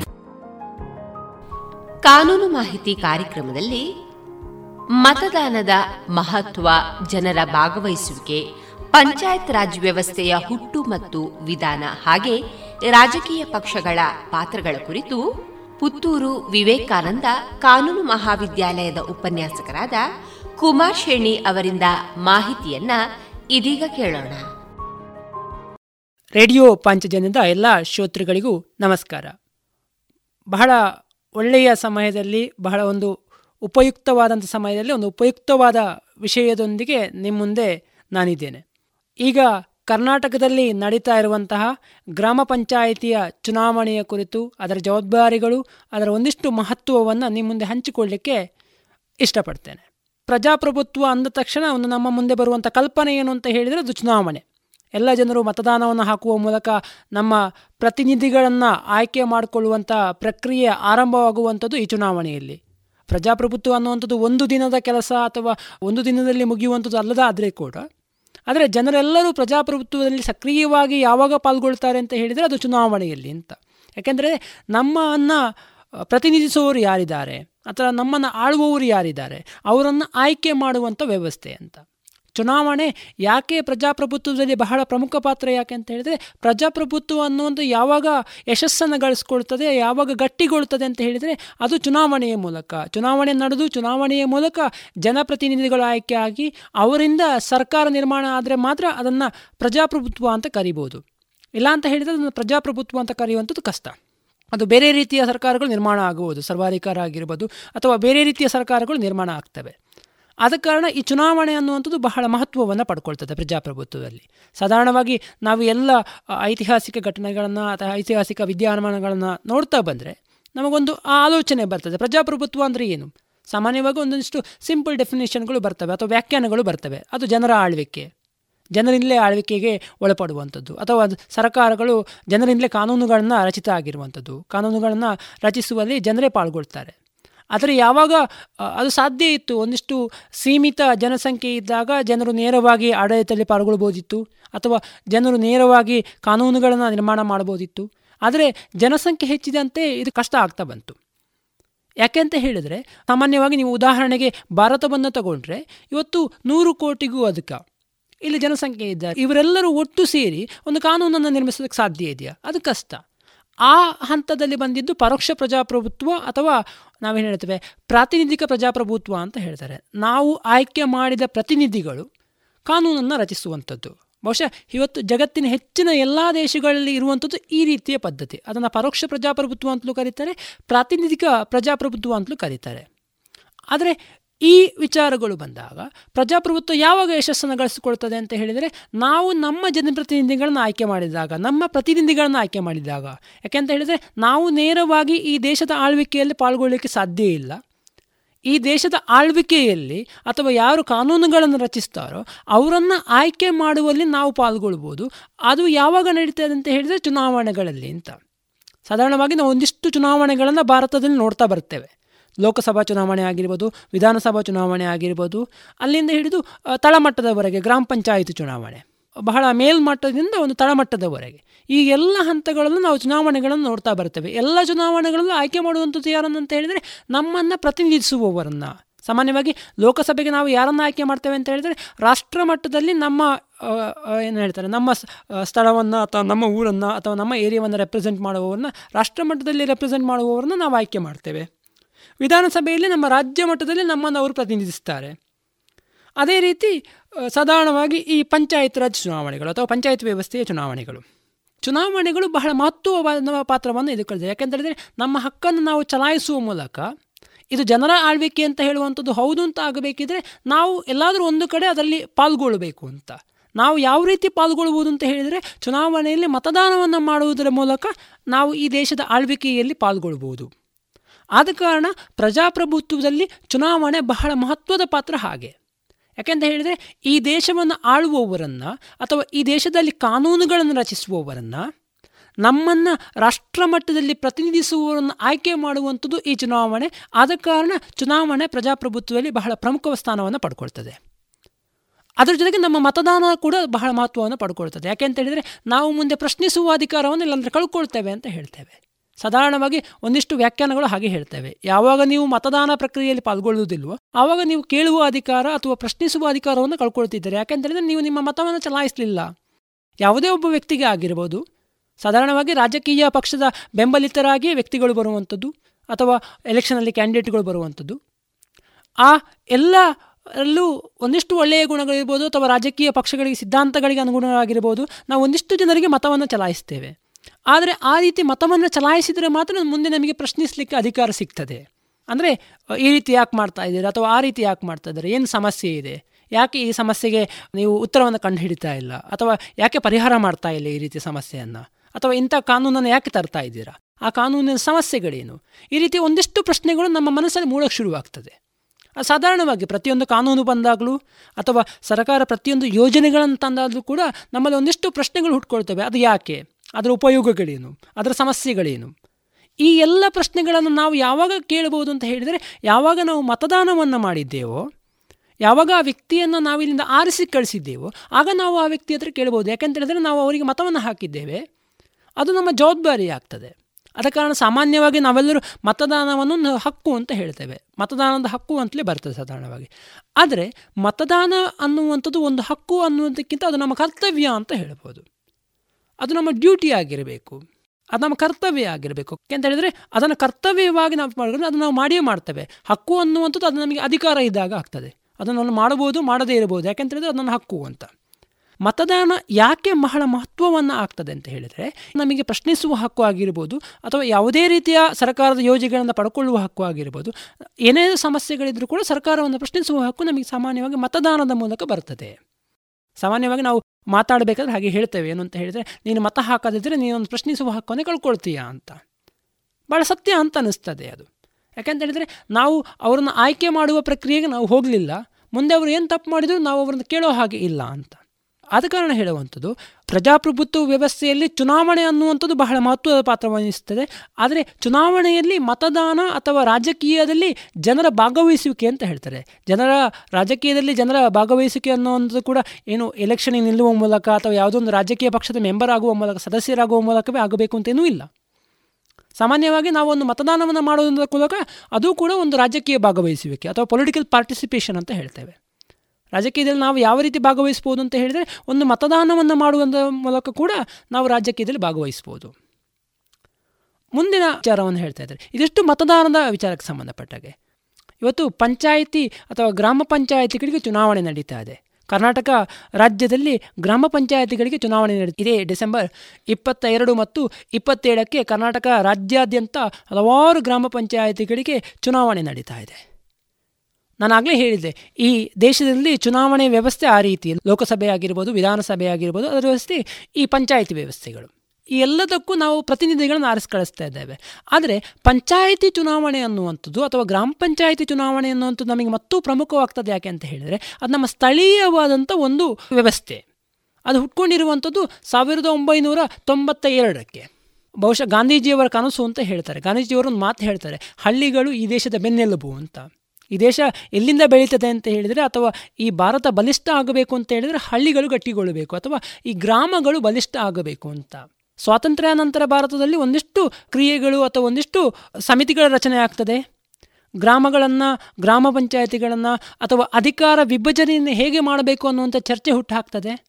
ಸಾವಿರದ ಒಂಬೈನೂರ ಐವತ್ತ ಏಳರಲ್ಲಿ ಬಲವಂತರಾಯ್ ಮೆಹ್ತಾ ಅನ್ನುವರು ಎನ್ನುವ ನೇತೃತ್ವದಲ್ಲಿ ಒಂದು ಸಮಿತಿಯನ್ನು ನಿರ್ಮಾಣ ಮಾಡ್ತಾರೆ. ಅದು ಸಾಧಾರಣವಾಗಿ ಒಂದಿಷ್ಟು ವಿಚಾರಗಳನ್ನು ಹೇಳ್ತದೆ ಪಂಚಾಯತ್ ರಾಜ್ ವ್ಯವಸ್ಥೆಯ ಬಗ್ಗೆ. ಅದೇ ರೀತಿ ಮುಂದೆ ಹಲವಾರು ಸಮಿತಿಗಳು ಬರ್ತವೆ. ಅಶೋಕ್ ಮೆಹ್ತಾ ಸಮಿತಿ ಆಗಿರ್ಬೋದು, ಆ ರೀತಿ ಬೇರೆ ಬೇರೆ ಸಮಿತಿಗಳು ಬರ್ತವೆ. ಕೊನೆಗೆ ಸಾವಿರದ ಒಂಬೈನೂರ ತೊಂಬತ್ತ ಎರಡರಲ್ಲಿ ಭಾರತೀಯ ಸಂವಿಧಾನಕ್ಕೆ ಎಪ್ಪತ್ತ ಮೂರನೇ ತಿದ್ದುಪಡಿಯನ್ನು ಮಾಡುವುದರ ಮೂಲಕ ಪಂಚಾಯತ್ ರಾಜ್ ವ್ಯವಸ್ಥೆಯನ್ನು ನಮ್ಮ ಸಂವಿಧಾನದ ಒಳಗೆ ಸೇರಿಸ್ತಾರೆ. ಒಂದಿಷ್ಟು ವಿಚಾರಗಳನ್ನು ಒಳಗೊಂಡಂಥ ಈ ತಿದ್ದುಪಡಿ. ಮೊದಲನೇದಾಗಿ ಪಂಚಾಯತ್ ರಾಜ್ ವ್ಯವಸ್ಥೆ ಮೂರು ಹಂತಗಳನ್ನು ಅಥವಾ ಮೂರು ಸ್ತರಗಳನ್ನು ಒಳಗೊಂಡಿದೆ. ನಾವು ಸಾಧಾರಣವಾಗಿ ಇಲ್ಲಿ ನೋಡ್ತೇವೆ, ನಾವು ಇದನ್ನು ಸುತ್ತಲಿನ ಪರಿಸರವನ್ನು ನೋಡ್ತಾ ಬಂದರೆ ನಾವು ಅದನ್ನು ಗಮನಿಸ್ಬೋದು. ಗ್ರಾಮ ಪಂಚಾಯಿತಿ, ತಾಲೂಕು ಪಂಚಾಯಿತಿ, ಅದೇ ರೀತಿ ಜಿಲ್ಲಾ ಪಂಚಾಯಿತಿ. ಮೂರು ವ್ಯವಸ್ಥೆಗಳು ಅಥವಾ ಮೂರು ಸ್ತರದಲ್ಲಿ ಇಲ್ಲಿ ಚುನಾವಣೆಗಳು ನಡೀತವೆ, ಅಥವಾ ಈ ಹಂತದಲ್ಲಿ ಪಂಚಾಯತ್ ವ್ಯವಸ್ಥೆ ನಡೀತದೆ. ಈಗ ಗ್ರಾಮ ಪಂಚಾಯಿತಿಗೆ ಚುನಾವಣೆ ನಡೀತದೆ. ಪ್ರತಿಯೊಂದು ಗ್ರಾಮಗಳಲ್ಲೂ ಜನಸಂಖ್ಯೆಗೆ ಸೀಮಿತವಾಗಿ ಪಂಚಾಯತ್ಗಳು ನಡೀತವೆ. ಅದು ಕನಿಷ್ಠ ಇರ್ಬೋದು, ಗರಿಷ್ಠ ಇರ್ಬೋದು. ಅದು ಒಂದಿಷ್ಟು ಸಂಖ್ಯೆಗಳು, ಕೆಲವೊಂದು ಪಂಚಾಯಿತಿಗಳಲ್ಲಿ ಐದರಿಂದ ಹತ್ತು ಜನ ಇರ್ತಾರೆ ಅಥವಾ ಐದು ಸದಸ್ಯರಿರ್ತಾರೆ. ಅದೇ ರೀತಿ ಕೆಲವೊಂದು ಪಂಚಾಯಿತಿಗಳಲ್ಲಿ ಇಪ್ಪತ್ತರ ಹತ್ತಿರ ಅಥವಾ ಇಪ್ಪತ್ತಕ್ಕೂ ಅಧಿಕ ಸದಸ್ಯರಿದ್ದಂಥ ಗ್ರಾಮ ಪಂಚಾಯಿತಿಗಳು ಇದ್ದಾವೆ. ಆದ ಕಾರಣ ಅದು ಜನಸಂಖ್ಯೆಗೆ ಅನುಗುಣವಾಗಿ ಈ ಸದಸ್ಯತ್ವವನ್ನು ಪಡ್ಕೊಳ್ತಾರೆ. ಈ ಗ್ರಾಮ ಪಂಚಾಯತ್ ರಾಜ್ ವ್ಯವಸ್ಥೆ ಹುಟ್ಟು ಹಾಕಿದ ನಂತರ ಅದರ ಮುಖ್ಯ ಉದ್ದೇಶ ಏನು ಅಂತ ಹೇಳಿದರೆ, ಹಳ್ಳಿಗಳನ್ನು ಬೆಳವಣಿಗೆಗೊಳಿಸಬೇಕು. ನಾನಾಗಲೇ ಹೇಳಿದೆ, ಗಾಂಧೀಜಿಯವರ ಕನಸು ಆಗಿತ್ತು. ಭಾರತ ರಾಮರಾಜ್ಯ ಆಗಬೇಕು ಅಂತ ಹೇಳಿದರೆ ಗ್ರಾಮ ಸ್ವರಾಜ್ಯ ಅನ್ನುವಂಥ ನಿರ್ಮಾಣ ಆಗಬೇಕು, ಗ್ರಾಮಗಳು ಸ್ವಾವಲಂಬಿಗಳಾಗಬೇಕು ಅಂತ. ಅಧಿಕಾರ ವಿಕೇಂದ್ರೀಕರಣದ ಕನಸು ಕೂಡ ಆರಂಭವಾಗಿದ್ದು ಅಥವಾ ಇದಕ್ಕೆ ಪುಷ್ಟಿ ಕೊಡ್ತದೆ. ಏನು ಅಂತ ಹೇಳಿದರೆ, ಅಧಿಕಾರ ಅನ್ನುವಂಥದ್ದು ಕೇವಲ ಕೇಂದ್ರ ಸರ್ಕಾರದ ಕೈಯಲ್ಲಿ ಅಥವಾ ರಾಜ್ಯ ಸರ್ಕಾರದ ಕೈಯಲ್ಲಿ ಇರಬಾರ್ದು. ಅಧಿಕಾರ ಅನ್ನುವಂಥದ್ದು ವಿಕೇಂದ್ರೀಕರಣ ಆಗಬೇಕು, ಬೇರೆ ಬೇರೆ ಕಡೆಗೆ ಸಾಗಬೇಕು. ಆದ ಕಾರಣ ಅದು ಗ್ರಾಮ ಮಟ್ಟಕ್ಕೂ ತಲುಪಬೇಕು ಅಂತ. ಈ ನಿಟ್ಟಿನಲ್ಲಿ ಬಹಳ ಹುಟ್ಟುಕೊಂಡಿರುವಂಥದ್ದು ಅಥವಾ ಈ ಹಾದಿಯಲ್ಲಿ ಬಂದಿದ್ದು ಪಂಚಾಯತ್ ರಾಜ್ ವ್ಯವಸ್ಥೆ, ಅದರಲ್ಲೂ ಗ್ರಾಮ ಪಂಚಾಯತ್ ಅನ್ನುವಂಥದ್ದು. ಇವತ್ತು ಆ ಗ್ರಾಮ ಪಂಚಾಯಿತಿಗಳಿಗೆ ಚುನಾವಣೆ ನಡೀತಾ ಇದೆ. ಮುಖ್ಯವಾಗಿ ಹೇಳುವುದಂತಂದರೆ, ಗ್ರಾಮ ಪಂಚಾಯಿತಿಗೆ ಚುನಾವಣೆ ಆದ ತಕ್ಷಣ ಒಂದಿಷ್ಟು ವಿಚಾರಗಳು ಬರ್ತವೆ. ಮೊದಲೆಲ್ಲ ರಾಜಕೀಯ ಪಕ್ಷಗಳು ಅಷ್ಟೊಂದು ಪ್ರಮುಖವಾದ ಪಾತ್ರವನ್ನು ವಹಿಸ್ತಾ ಇರಲಿಲ್ಲ. ಇವತ್ತು ಕೂಡ ಅಷ್ಟೇ, ರಾಜಕೀಯ ಪಕ್ಷಗಳು ನೇರವಾಗಿ ಗ್ರಾಮ ಪಂಚಾಯಿತಿಯ ಚುನಾವಣೆಯಲ್ಲಿ ಪಾಲ್ಗೊಳ್ಳದೇ ಇದ್ದರೂ ಪರೋಕ್ಷವಾಗಿ ಪಾಲ್ಗೊಳ್ತದೆ. ಯಾಕೆಂತ ಹೇಳಿದರೆ, ಅಭ್ಯರ್ಥಿಗಳ ಆಯ್ಕೆ ಹಿಡಿದು ಅಭ್ಯರ್ಥಿಗಳ ಇಲೆಕ್ಷನ್ ಚುನಾವಣೆ ನಡೆಸುವಂತಾಗಿರ್ಬೋದು ಅಥವಾ ಚುನಾವಣಾ ಪ್ರಚಾರ ಆಗಿರ್ಬೋದು, ಅಲ್ಲಿಂದ ಕೊನೆಗೆ ಅಭ್ಯರ್ಥಿಗಳ ಗೆಲುವಿನವರೆಗೆ ಎಲ್ಲ ಹಂತಗಳಲ್ಲೂ ಇವತ್ತು ರಾಜಕೀಯ ಪಕ್ಷಗಳು ಕೂಡ ಪಾಲ್ಗೊಳ್ತವೆ. ಆದರೆ ಪರೋಕ್ಷವಾಗಿ, ನೇರವಾಗಿ ಪಾಲ್ಗೊಳ್ಳುವ ಹಾಗಿಲ್ಲ. ಯಾಕೆಂತೇಳಿದರೆ, ಈ ಪಂಚಾಯತ್ ಚುನಾವಣೆಯಲ್ಲಿ ಸ್ಪರ್ಧಿಸುವ ಎಲ್ಲ ಅಭ್ಯರ್ಥಿಗಳು ಕೂಡ ತಮ್ಮದೇ ಆದ ಚಿಹ್ನೆಯನ್ನು ಹೊಂದಿರ್ತಾರೆ. ಅವರಿಗೆ ಯಾವುದೇ ರಾಜಕೀಯ ಪಕ್ಷದ ಚಿಹ್ನೆ ಇರುವುದಿಲ್ಲ. ಆದ ಕಾರಣ ರಾಜಕೀಯ ಪಕ್ಷಗಳ ಪಾತ್ರ ಇಲ್ಲಿ ಬಹಳ ಕಡಿಮೆ ಅಂತ ಹೇಳಬಹುದು. ಆದರೆ ಇವತ್ತಿನ ಪರಿಸ್ಥಿತಿಯನ್ನು ನೋಡ್ತಾ ಬಂದರೆ, ಇವತ್ತಿನ ಪಂಚಾಯತ್ ಚುನಾವಣೆಯ ಅವಲೋಕನವನ್ನು ಮಾಡ್ತಾ ಬಂದರೆ, ರಾಜಕೀಯ ಪಕ್ಷಗಳ ಪಾತ್ರ ಕೂಡ ಬಹಳ ಪ್ರಮುಖವನ್ನು ಪಡ್ಕೊಳ್ತದೆ. ಯಾಕೆಂತ ಹೇಳಿದರೆ, ಪ್ರತಿಯೊಂದು ಗ್ರಾಮ ಪಂಚಾಯತಿಗಳು ಕೂಡ ರಾಜಕೀಯ ಪಕ್ಷಗಳು ಅಭ್ಯರ್ಥಿಗಳನ್ನು ಹಾಕ್ತಾರೆ. ನಮ್ಮ ಅಭ್ಯರ್ಥಿ ಇವರು ಅಥವಾ ನಮ್ಮ ಅಭ್ಯರ್ಥಿ ಇವರು. ಜನಗಳು ಕೂಡ ಇನ್ನೊಂದು ರೀತಿಯಲ್ಲಿ ಆಲೋಚನೆ ಮಾಡ್ತಾರೆ. ಸಾಮಾನ್ಯವಾಗಿ ಪ್ರತಿಯೊಬ್ಬ ಸಾಮಾನ್ಯ ಕಾರ್ಯಕರ್ತ ಕೂಡ ಒಂಥರ ಇದು ಮೊದಲ ಹೆಜ್ಜೆ ಅಂತ ಹೇಳ್ತಾನೆ. ಅಂದರೆ ಅವನ ರಾಜಕೀಯ ಪ್ರವೇಶಕ್ಕೆ ಅಥವಾ ಚುನಾವಣಾ ರಾಜಕೀಯಕ್ಕೆ ಮೊದಲ ಹೆಜ್ಜೆಯನ್ನು ಇಲ್ಲಿಂದ ಇಡಬಹುದು. ಅಂದರೆ ಗ್ರಾಮ ಪಂಚಾಯಿತಿ ಮೂಲಕ ಪ್ರವೇಶ ಮಾಡಿ ನಂತರ ತಾಲೂಕು ಪಂಚಾಯಿತು, ಜಿಲ್ಲಾ ಪಂಚಾಯಿತು, ನಂತರ ವಿಧಾನಸಭೆ, ಹೀಗೆ ಒಂದು ಇದೊಂದು ಹಾದಿಯ ಹಾಗೆ ಆಗಿಬಿಟ್ಟಿದೆ. ಅವನ ರಾಜಕೀಯ ಜೀವನದ ಹಾದಿ ಈ ರೀತಿ ಸಾಗುವಂಥ ಸಾಧ್ಯತೆಗಳೇ ಹೆಚ್ಚು. ಸಾಧಾರಣವಾಗಿ ನಾವು ಇವತ್ತು ಹೆಚ್ಚಿನ ಎಲ್ಲ ರಾಜಕಾರಣಿಗಳನ್ನು ಗಮನಿಸ್ತಾ ಬಂದರೆ ಅವರ ಹಾದಿ ಆರಂಭವಾಗಿರುವಂಥದ್ದು ಈ ತಳಮಟ್ಟದಿಂದಲೇ ಅಥವಾ ಈ ಪಂಚಾಯತ್ ಚುನಾವಣೆಯಿಂದಲೇ. ಆದ ಕಾರಣ ಆದರೆ ಪಂಚಾಯತ್ ಚುನಾವಣೆಗಳು ಯಾಕೆ ಪ್ರಮುಖವಾದ ಸ್ಥಾನವನ್ನು ಪಡ್ಕೊಳ್ತವೆ ಅಂತ ಹೇಳಿದರೆ, ನಾನಾಗಲೇ ಹೇಳಿದೆ, ಒಂದು ಅಧಿಕಾರ ವಿಕೇಂದ್ರೀಕರಣ.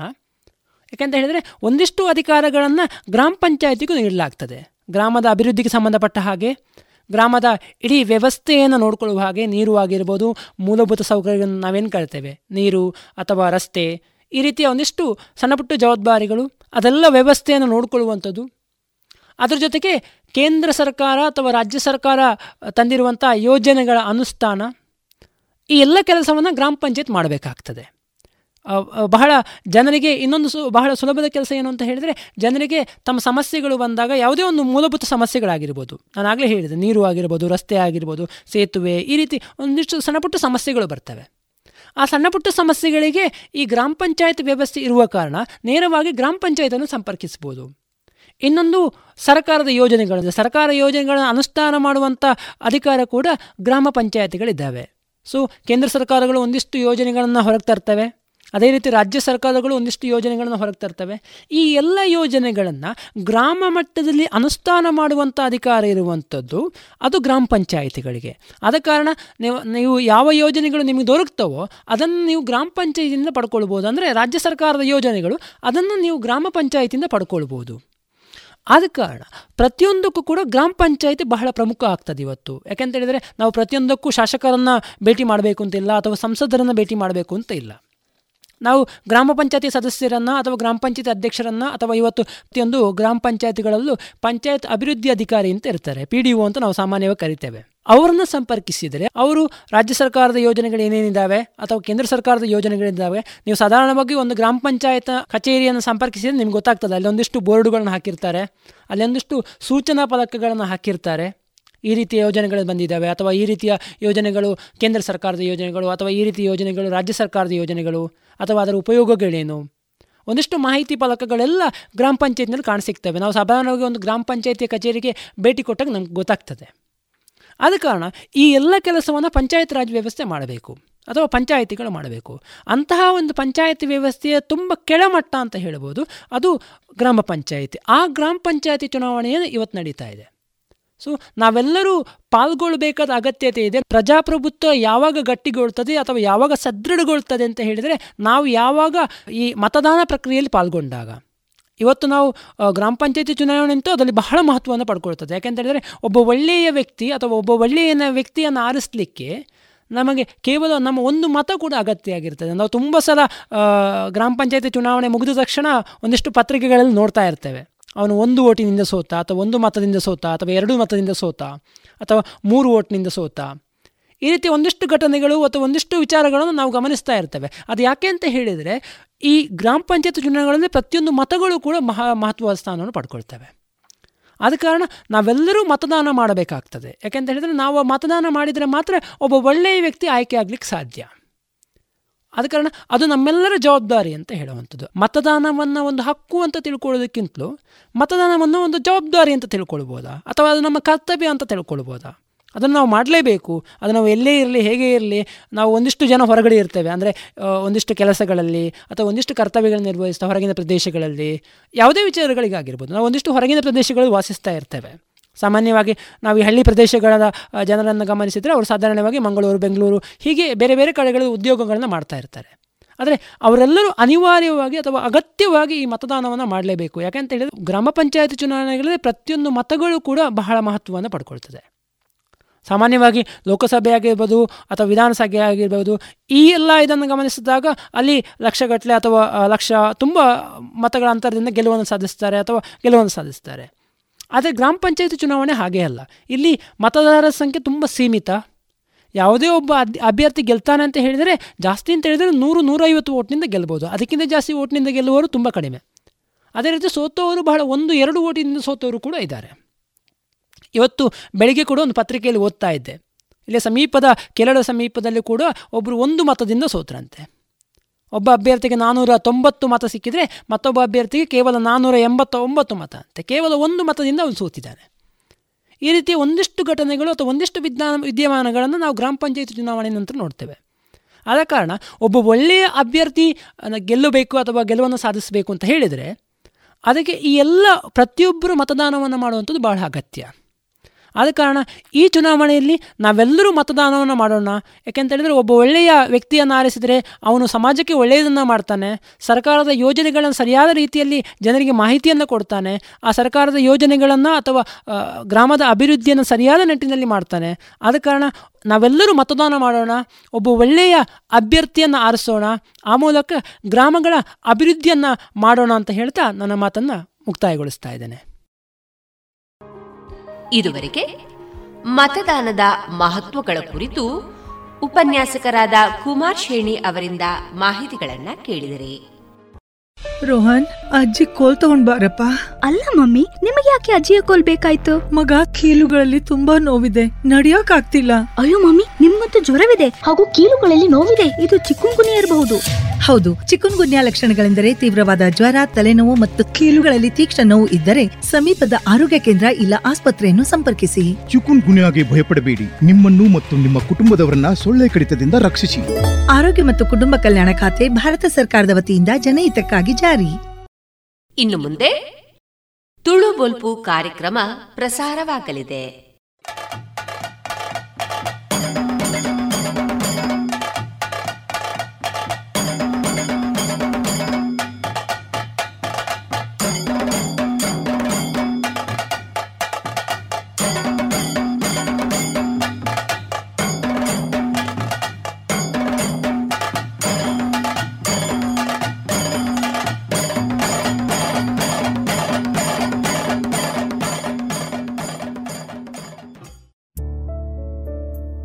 ಇನ್ನಿತ್ತ ತುಳು ಬೊಲ್ಪು ಕಾರ್ಯಕ್ರಮಡು ತುಳು ವಾಲ್ಮೀಕಿ ಮಂದಾರ ಕೇಶವ ಭಟ್ರು ಬರೆತಿನ ತುಳು ಮಹಾಕಾವ್ಯ ಏಳದೆ ಮಂದಾರ ರಾಮಾಯಣಡು ಬೊಲ್ಪುದ ಗುಡ್ಚಿಲು ಇಂದೆತ್ತ ಸುಗಿಪು ಬುಕ್ಕ ದುನಿಪು ಅಜತ್ತಿನ ಆಜನೆ ಅದೆನು ಈ ಪೊರ್ತು ಕೇನುಗ.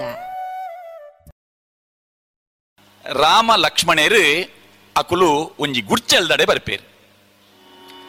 ದುಂಬು ಬಾರ್ಸದಲಿರುಳಾಯಿ ಬೋರಾದಿಲೆಕ್ಕನೇಗೆ ದೊಂಬು ಬರ್ಸದ ನೀರುಳಾಯಿ ಬೂರೋದಿಲೆಕ್ಕ ಬರ್ಸದ ಗರ್ಲ ಗಾಳಿ ಬೀಜದಿ ಲೆಕ್ಕ ಅರೆ ಮಡಲ ಮಿತ್ತು ಪೊದ್ದಿದಿನ ಮಾಡು ಸುತ್ತಲ ತಿರ್ತು ಕಟ್ಟಿ ಗಿಡ್ಕೆದ ಗುಡ್ಚಿಲಿದ ಬೆರ್ತಲಿಯೇ ಬದುದು ಜಾಲದ ಬರಿಟು ತುದಿ ತೋಪಿಂಚಿ ರಾಮ ಲಕ್ಷ್ಮಣರೆ ನಕಳೆನು ಆ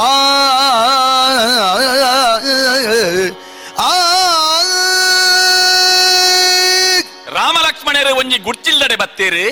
ಆ ಗುಡ್ಚಿಲ್ಲ ಉಲಯುಪ್ಪುನಂಚಿನ ಒಂಜಿ ಪರಬು ಆಲು ಎಂಚ ಉಲ್ಲಲು ಅಲೆನ ತರೆಕೂಜಲದ ಪೊರ್ಲೆಂಚ ಕರ್ಮುಗಲ ತರೆಟಿತ್ತಿ ತಿಂಗೊಳುದಂಚ ನೇತಿ ಮಲ್ಲಿಗೆದ ಮುಂಡಾಸು ಕಟಿನಂಚ ಕಡ್ಯದ ಬಾಯಿಡುರ್ಕರಿದು ಟೊಪ್ಪಿ ಕಟದಿತ್ತಿನ ಕಲಿತನುರೆ ತಂಚ ತರಪೂರ ನರಿದಿನ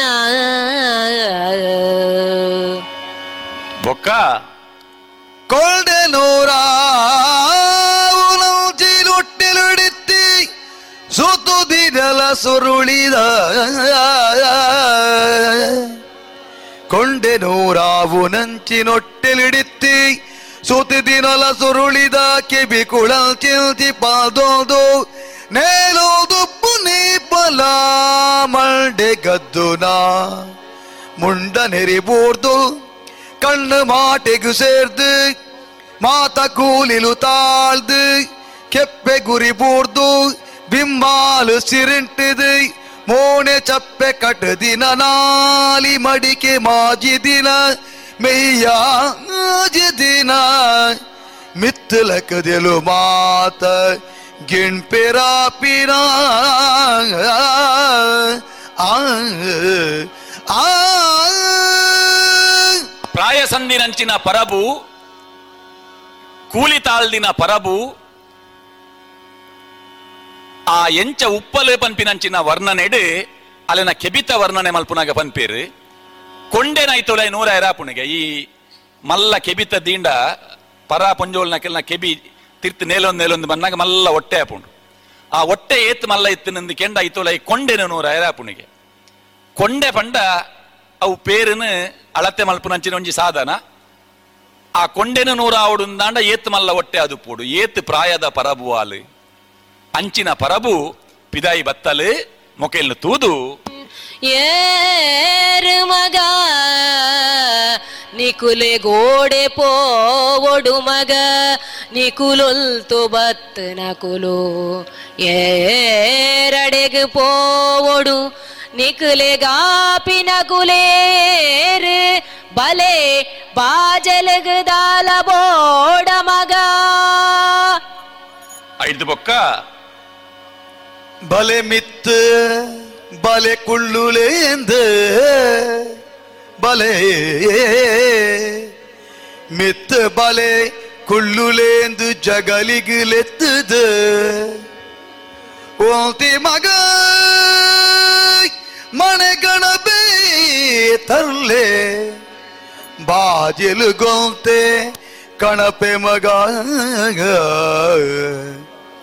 ನಿಕುಳೋಂಜಿ ಮಲ್ಪಿ ಆ ಪಾಳೆ ಮುಚ್ಚಿದಿನ ಕಪ್ಪರು ನಿಲ್ಕೆ ನೀರುಂಡು ತಿಪ್ಪಿಲ ಇಟೇ ಉಂಡು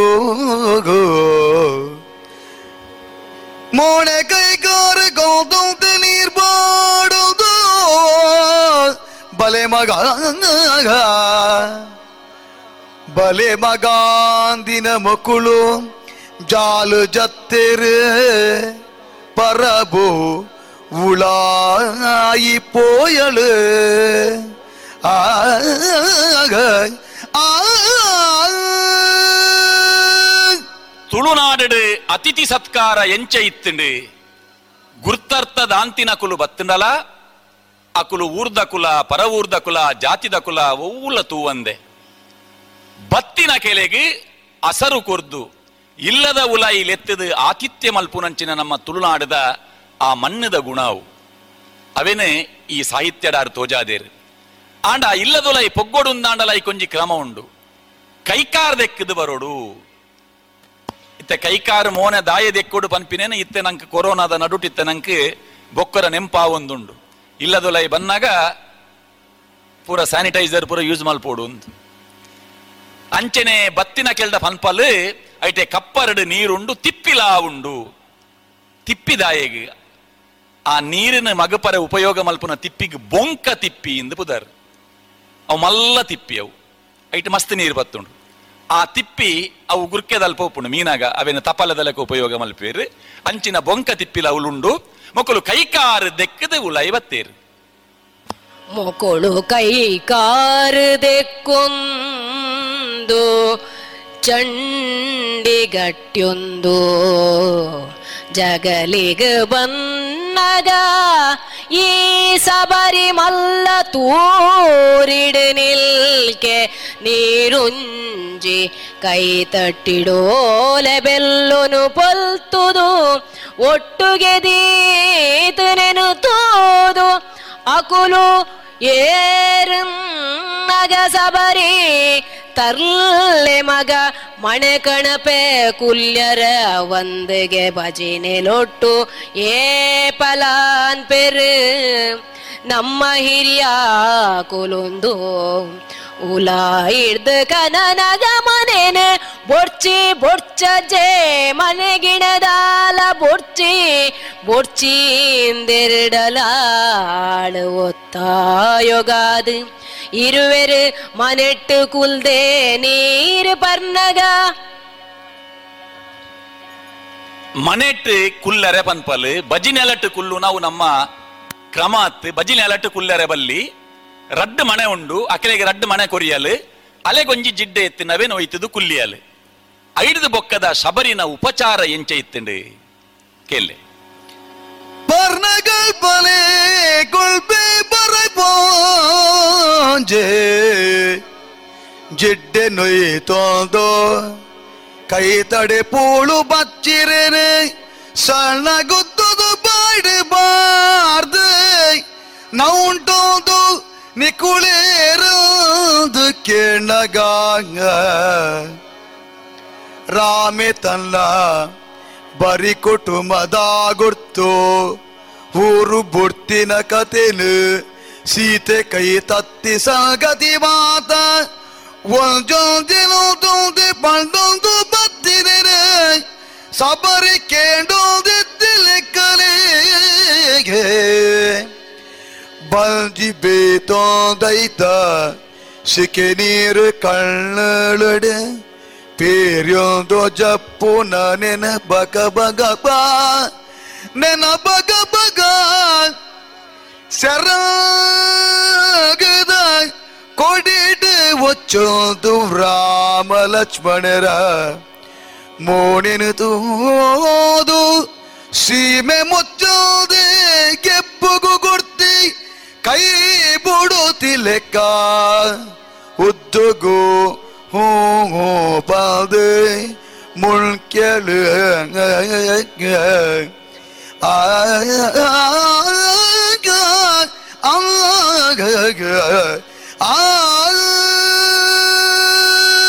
ರಾಮಲಕ್ಷ್ಮಣರ ಪಂಪಿನಂಚಿನ ಕತೆ ಕೇನ್ನಾಗ ಆಲೆ ಅವೇನು ಮನಸ್ಸದೀದ ಕೇಂದಲು ಪಂಪಿನಕ್ಕೆ ಅಲ್ನ ಕನ್ನಡು ಅರಿಯೊಂದುಪ್ಪುನಂಚಿನ ನೀರೇ ಸಾಕ್ಷಿಯಾದುಂಡು ಪಂಪಿನೇನೆ ಕವಿಕುಲು ಆನಂನೆಡು ವರ್ಣನೆ ಮಲ್ದೇರು ಐದು ಬೊಕ್ಕದ ಶಬರಿನ ಆತಿಥ್ಯ ದಾನೆ ಬತ್ತರು ಬಲೆ ಬಲೇನ್ ಪಿಪಾತೆರ ಒಂಜಿ ಬತ್ತಿ ಲೆಕ್ಕನೆ ಕುಲ್ಲುಲೇಂದೊಂಜಿ ಮಣರಡ್ಡು ಕುಳ್ಳಿ ಬೆರಿಕು ಅಸರುಗುಂದೊಂಜಿ ಚೆಂಬುಡು ನೀರು ಮೂಜಿ ಪೊರ್ತುಗು ಬಡವುಗು ಒಂಜಿ ಕೈಲಾಂಡಲ ಗಂಜಿ ನಾಲಿಲ್ಲ ತಡೆಬೇಡ ಚೆಪ್ಪರೊಂಜಿ ಪದೇ ಏನೆ ಈ ತಿತ್ತುಂಡ ಬತ್ತಿ ಬಿಂಡೆರೆ ತಮ್ಮನಗೂ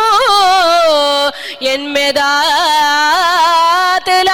ಕುಂದೆಲ ಪೂಜಿಗೆ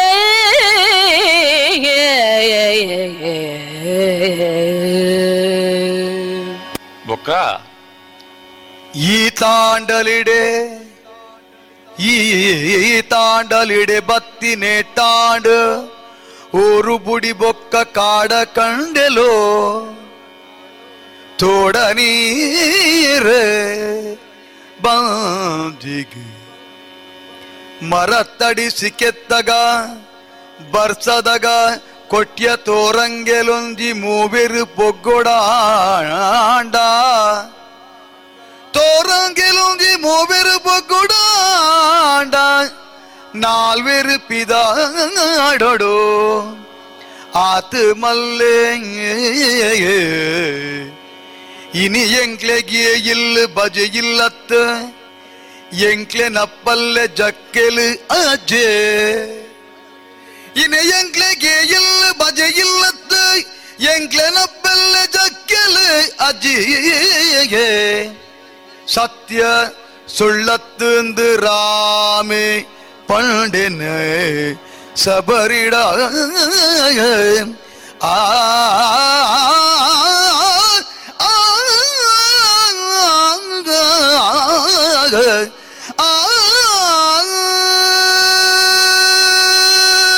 ರಾಗಿದ ಗಂಜಿ ಕುಂದಾದ ಬತ್ತಿ ಬಿನ್ನೆರೆಗೆ ಕೊರ್ಪಲು ಬಡವಾವೊಂದಿತ್ತುಂಡು ರಾಮಲಕ್ಷ್ಮಣರ್ನ ಕಿಲೆಗೆ ಎಂಚ ಬಂಜರ ಉಂಡರ ಮಗ ಅಂದಕ್ಕೆ ಎನ್ನಗ ಎನ್ನ ಗುಡ್ಚಿಲ ಒಂದು ಬಜಿ ಎಲ್ಲಿಯ ಪಂಡಿತಿನ ಪಾತೆರನಾಲ ಪನ್ನಗ ಮೊಕುಲು ಪನ್ಪೇರು ಎಂಕುಲು ಅರಮನೆ ಟಿತ್ತಿನಂಚಿನ ಅನುಭವ ಎಂಕಿಲೆಗೆ ಆವೊಂದುಂಡು ಎಂಕುಲಿತ್ತಿನ ಇಲ್ಲೆಂಚ ಇತ್ತನಂದು ಕೆಂಡ ಮೂವೇರು ಉಲಾಯಿ ಪೋಡುಂದಾಂಡ ನಾಲ್ವೇರು ಪಿದೈ ಬರೋಡು ಪಂಡ ನಾಲ್ ಜನ ಉಲಾಯಿ ಇತ್ತುಂಡ ಅಕುಲು ಪಿದೈ ಬತ್ತಿ ಬೊಕ್ಕ ಮೂರು ಜನ ಉಲಾಯಿ ಪೋಡುಂದಾಂಡ ಅವ ಒಂಜಿ ವಿಶೇಷವಾಗಿ ನಂಚಿನ ಒಂಜಿ ವರ್ಣನೆನೆ ಪಂಡ ಬಜಿ ಎಲ್ಯ ಎಂಕುಲು ಇರೆಡ್ದಲ ಕಡೆ ಆದಿತ್ತ ಪನ್ಪಿನೇನೆ ರಾಮೆ ಯಾನು ಎಲ್ಯಾಯೇ ಪನ್ಪಿನೇನೆ ತಗ್ಗದು ಬಗ್ಗದು ಪಂಡೊಂದು ಅಲ್ನ ಉಪಚಾರ ಎಂಚಾಂಡಂದು ಕೆಂಡ ಎನ್ನ ಅಪ್ಪೆಲ್ಲಡು ಬತ್ತಿ ಲೆಕ್ಕನೆ ಆಂಡು ಪಂಡದು ಆ ಅಜ್ಜಿಡ ಪುಳ್ಳಿನ ಕುಲು ಎಂಚ ಪಾತಿರ್ವೇರ ಅಂಚ ಪಾತಿರೊಂದು ಲೇರು ಆ ತಾಂಡಲ ಪಂಡರತ್ತ ಅವ್ವೆ ಮಲ್ಲೆ ನನ ಬೊಳ್ಪುದೆಪ್ಪುಗನ ಮಗ ದಾಯ ಬೊಲ್ಪುದೆಪ್ಪೋಡು ಎಣ್ಣೆದಲ ಬಂಗ ಬಂಗನ್ನುಂಡ ಕಾಸು ಕೊರೊಡುಂದಿ ಜೀಯೇ ಪೋದು ಪೆಜ್ಜಿದು ಕಣಪಿನಿಂದಾಂಡ ಗುಡ್ಡೆಡೇತಲ ಕಾಯಿ ಬೂರ್ದು ಸೈದುಂಡೆ ಮಾತಲ ಏನದುರ್ತಿರ್ದು ರುಜಿ ಮಗ ಸೈಯಡು ಏರೈಕ್ ಮುರಿಯೊಡುನು ಒಂಜಿತಿ ಬೆಲೆಗೆ ತಕ್ಕ ಎಂಚಾಂಡಲ ಒದ್ದಾಡು ನೀನಗ.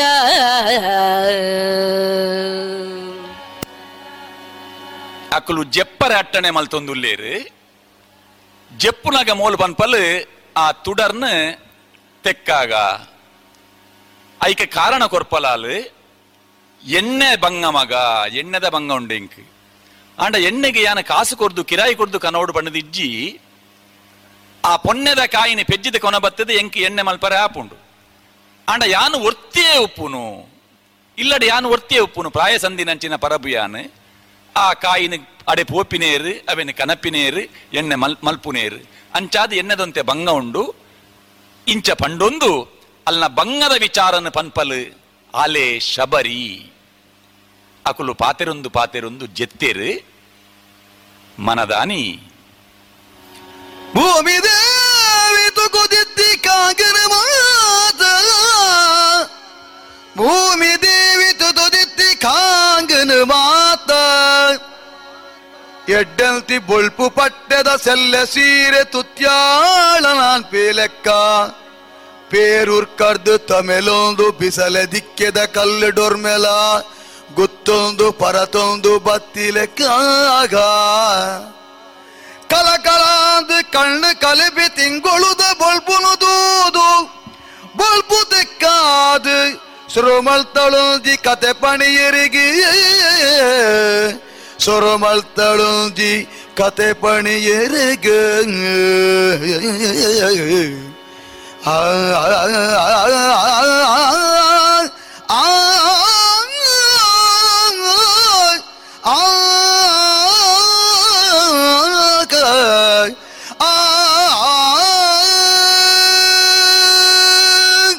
ಪುಲ್ಯಾಯಿನಿ ಲೋಕಗತ್ತು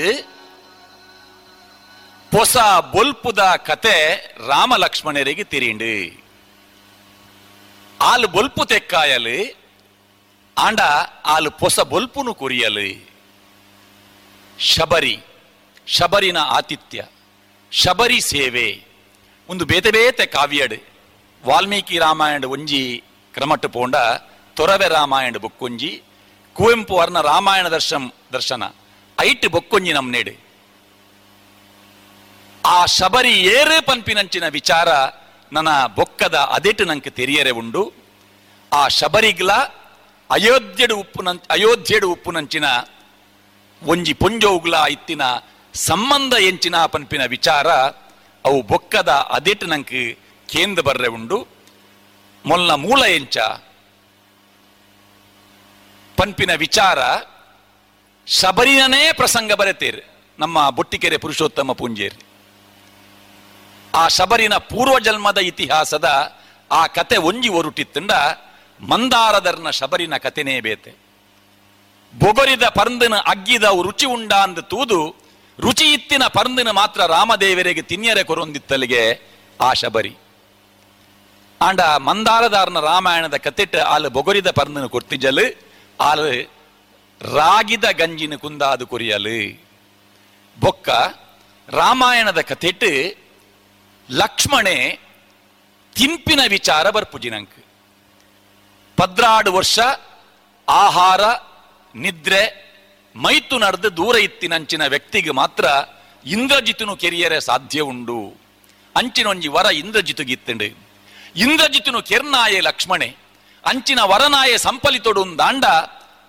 ಆಯೆ ಪದ್ರಾಡು ವರ್ಷ ದಾಲ ತಿಂತಿಜೆ ರಾಮೆ ಕೇಂಡೆಗೆ ಅಂದಮೆಗ್ಯ ಈ ದಾಲ ತಿಂತಿಜ ಪಂಪಿನ ವಿಷಯ ಸತ್ಯ ಎಂಕಿತ್ತೆ ಗೊತ್ತಾಯಿನಿ ದಾಯ ತಿಂದಿಜ ಅಂದಿಕೆ ಎನ್ನಾಗ ಯಾನ ವನದ ಫಲಗಳ ಕೊಯ್ದು ಲಕ್ಷ್ಮಣ ಅನುದಿನವು ತಾ ತಂದು ಕೊಡುವನು ಅಯೇ ಕಂತು ಕೊರೊಂದಿತ್ತೆ ಯಾನ ಕಂತು ಕೊರೊಂದಿತ್ತೆ ಎಂದು ಆಂಡ ಈ ಆದೇನಡ ತಿನ್ಯರೆ ತಿಂದನ ಅಂದಿಕೆ ಎಂಡೆ ಜಂಚಾದ ಯಾನ ತಿಂತಿಜಿ ಎಂದು ಬಂತೆ ಆಂಡ ಮಂದಾರಧರ್ನ ರಾಮಾಯಣಡು ರಾಮ ಲಕ್ಷ್ಮಣರನ್ನು ಒಟ್ಟಿಗೆ ಕುಲ್ಲಾದು ಆಲು ಒಟ್ಟಿಗೆ ಉಂಪಾವಲು ಶಬರಿ ಒಂದು ನಮ್ಮ ತುಳುನಾಡು ಒಂಜಿ ಅತಿಥಿ ಸತ್ಕಾರ ಎಂಚ ನಡತೊಂದಿತ್ತಂಡು ಗುರ್ತಾರ್ಥದ ಅಂತಿನ ಕೆಲ್ಡ ಒಂಜಿ ಪ್ರಾಯದ ಕೆಲ್ಡ ಜೋಕುಲೆಂಚ ಪಾತೆರೊಡು ಎಂಚ ಗೌರವ ಕೊರಡು ಪನ್ಪಿನಂಚಿನ ಒಂಜಿ ಸಾಮಾಜಿಕ ವ್ಯವಸ್ಥೆದ ಚಿತ್ರಣನ್ಲ ಈ ರಾಮಾಯಣಡ್ ನಂಗೆ ತುಯರೆ ಆಪುಂಡು.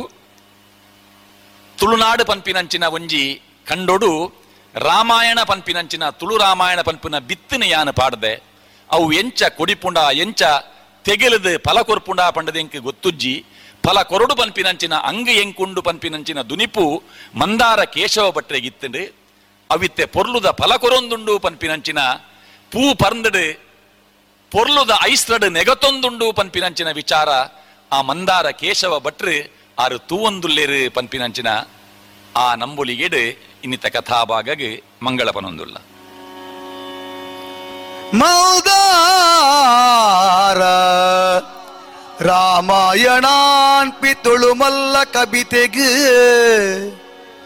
ಸ್ವರ ಕೊರ್ದು ಸುಗಿತಿನ ಎಂಕಿತ್ತೆ ಮನಸ್ಸು ಸಾಲ್ತ ಸೊಡು ತಮಿಳುಂಡು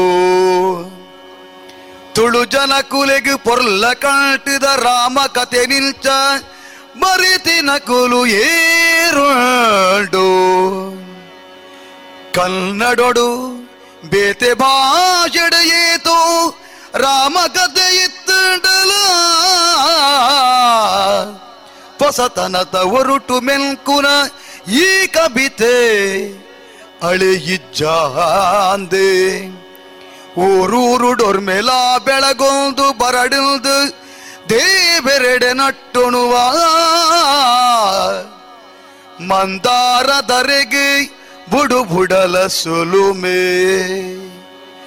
ಮಂದಾರ ದರೆಗೆ ಬುಡು ಬುಡಲ ಸುಲುಮೆ ಸಂದಾಯಿತ ಮಲ್ತೊನುವೆ ಸುಲುಮೆ ಸಂದಾಯಿತ ಮಲ್ತೊನುವೆ ರಾಮಾಯ ರಾಮಭದ್ರಾಯ ರಾಮಚಂದ್ರಾಯ ವೇದಸೆ ನಾಥಾಯ ರಘುನಾಥಾಯ ಸೀತಾಯ ಪತಯೇ ನಮಃ ಸೀತಾಯ ಪತಯೇ ನಮಃ ಸೀತಾಯ ಪತಯೇ ನಮಃ. ಭಾಗವತೇರ ಪಂಡಿನ ಸೊಲ್ಮೆದ ಪದ ಈ ಪದದ ರಡ್ಡು ಸಾಲನ್ನು ಮಾತ್ರ ಇಂಕುಲು ಬದಲಾವಣೆ ಮಲ್ದಿನಿ. ಒಂದು ಮೂಲ ಈ ಪುಸ್ತಕಡೆ ಉಪ್ಪುನ ಮೆಚ್ಚು ನುಡಿ ಬರೆತಿನಂಚಿನ ತೆಕ್ಕುಂಜೆ ಗೋಪಾಲಕೃಷ್ಣ ಭಟ್ರೆನ ಪಾತೆರವು ಆರು ಒಂಜೇ ಪುಟಟ್ಟು ಒಂಜಿ ಪದಟ್ಟು ಮಂದಾರದರೆನ ಆ ಒಂಜಿ ಪೊರ್ಲು ನೆಂಚ ತೋಜಾದೇರು ವಾಲ್ಮೀಕಿರ್ದು ಒಂತ ತಿರ್ತದಾರು ಪನ್ಪಿನ ಒಂಜಿ ಶಬ್ದನ ಪಂಡದಾರು ಬೊಕ್ಕ ಮಂದಾರ ಕೇಶವ ಭಟ್ರೆನ ಪುಗಾರ್ದು ಪಂಡಿನಂಚಿನ ಪದಕ್ಕೆ ರಡ್ಡು ಸಾಲನು ಸೇರಾದ ಅರೆಗೆ ಸೊಲ್ಮೆ ಸಂದೈತ ಮಲ್ತದ. ನಮಸ್ಕಾರ. ಇಂದೆ ಮುಟ್ಟ ತುಳು ವಾಲ್ಮೀಕಿ ಮಂದಾರ ಕೇಶವ ಭಟ್ರು ಬರೆತಿನ ತುಳು ಮಹಾಕಾವ್ಯ ಏಳದೆ ಮಂದಾರ ರಾಮಾಯಣದ ಲೆಸಡು ಇನಿತ ಅದೇ ಬೊಳ್ಪುದ ಗುರ್ಚಿಲು.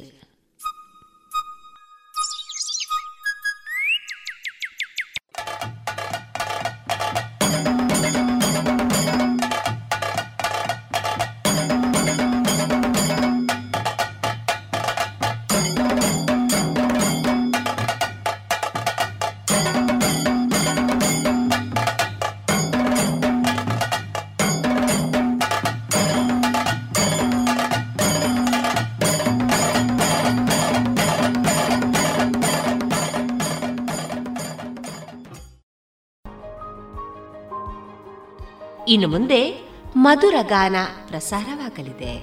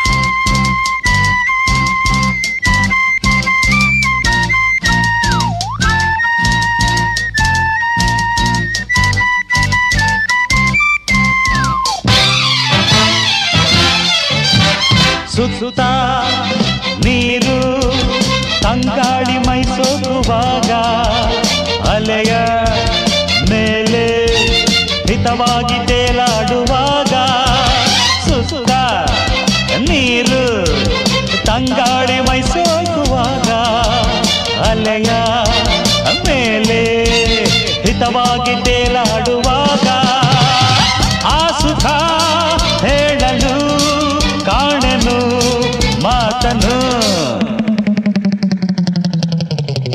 ಆಹಾ ನನ್ನ ಜೊತೆಯಲ್ಲಿ ಪ್ರೇಯಸಿ ನೀನಿರುವಾಗ ಆಕಾಶವೋ ಪಾತಾಳವೋ ಓಕೆ ಓಕೆ ನನ್ನ ಹಾಡೆ ಕೇಳೆ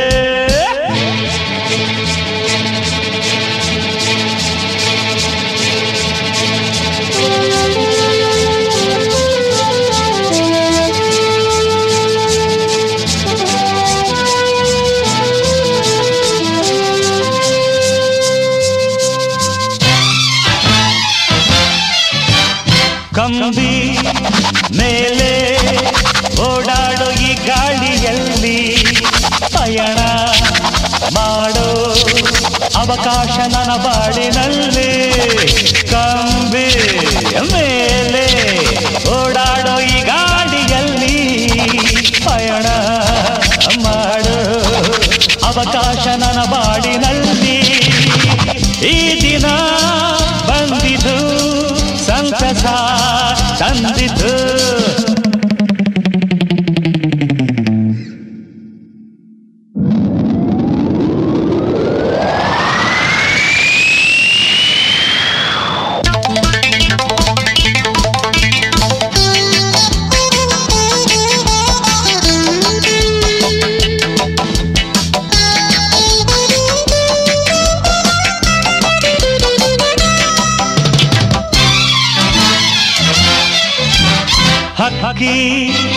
ಹಾಗೆ ಬಾನಲ್ಲಿ ಹಾರಾಡುತ್ತಿರುವೆ ಬೆಳ್ಳಿ ಮುಗಿಲ ಮೇಲೇರಿ ತೇಲಾಡುತ್ತಿರುವೆ ಹಕ್ಕಿ ಹಾಗೆ ಬಾನಲ್ಲಿ ಹಾರಾಡುತ್ತಿರುವೆ ಬೆಳ್ಳಿ ಮುಗಿಲ ಮೇಲೇರಿ ತೇಲಾಡುತ್ತಿರುವೆ ಕನಸಲು ಕಾಣದ ಕೆಲಸವು ದೊರಗಿತು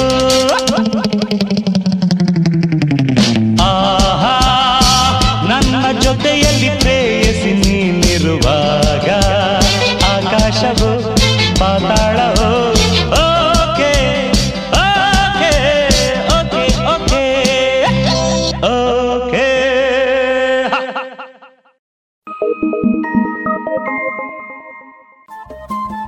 ರೇಡಿಯೋ ಪಾಂಚಜನ್ಯ ತೊಂಬತ್ತು ಬಿಂದು ಎಂಟು ಎಫ್ಎಂ ಸಮುದಾಯ ಬಾನುಲಿ ಕೇಂದ್ರ ಪುತ್ತೂರು. ಇದು ಜೀವ ಜೀವದ ಸ್ವರ ಸಂಚಾರ.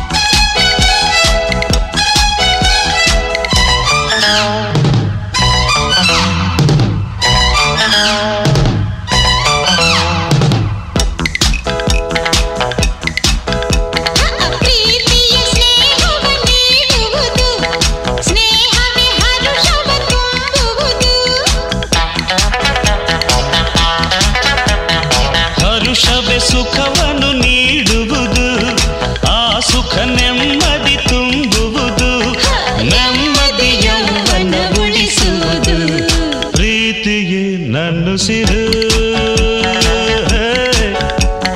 ಪ್ರೀತಿಗೆ ನನ್ನುಸಿರು ಚಿನ್ನ ಬೆಳ್ಳಿ ವಜ್ರ ಕೆಂಪು ಮುತ್ತು ಹವಳ ಸುಖ ನೀಡುವುದೇ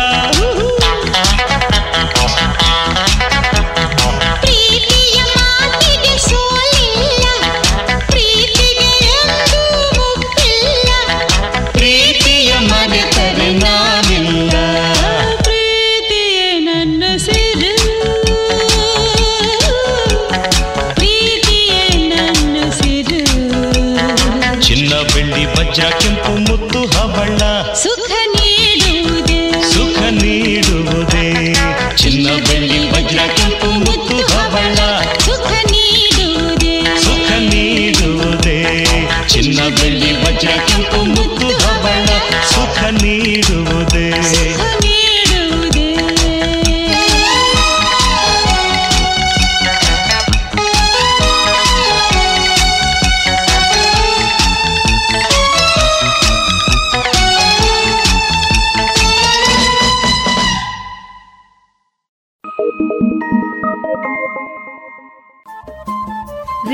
ಪಾಂಚಜನ್ಯ ತೊಂಬತ್ತು ಬಿಂದು ಎಂಟು ಎಫ್ಎಂ ಸಮುದಾಯ ಬಾನುಲಿ ಕೇಂದ್ರ ಪುತ್ತೂರು. ಇದು ಜೀವ ಜೀವದ ಸ್ವರ ಸಂಚಾರ.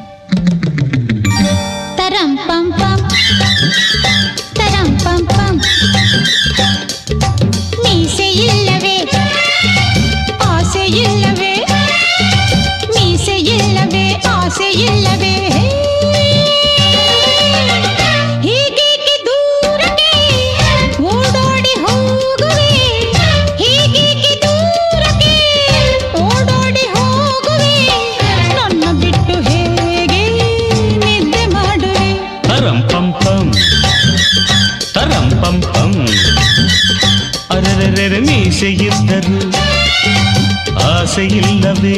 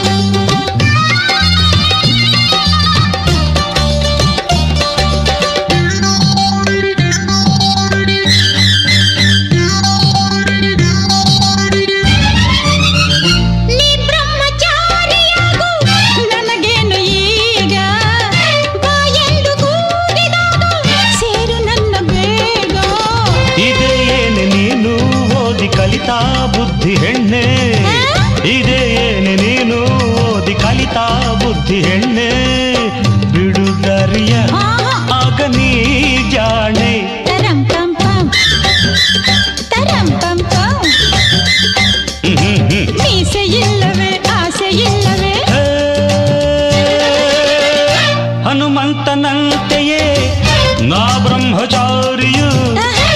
ಸಮಂತನಂತೆಯೇ ನಾ ಬ್ರಹ್ಮಚಾರಿಯು ನನಗೇಕೆ ಹೇಳೆ ನಿನ್ನ ಜೋಡಿಯು ತರಂ ಪಂ ಪಂ ಪಂ.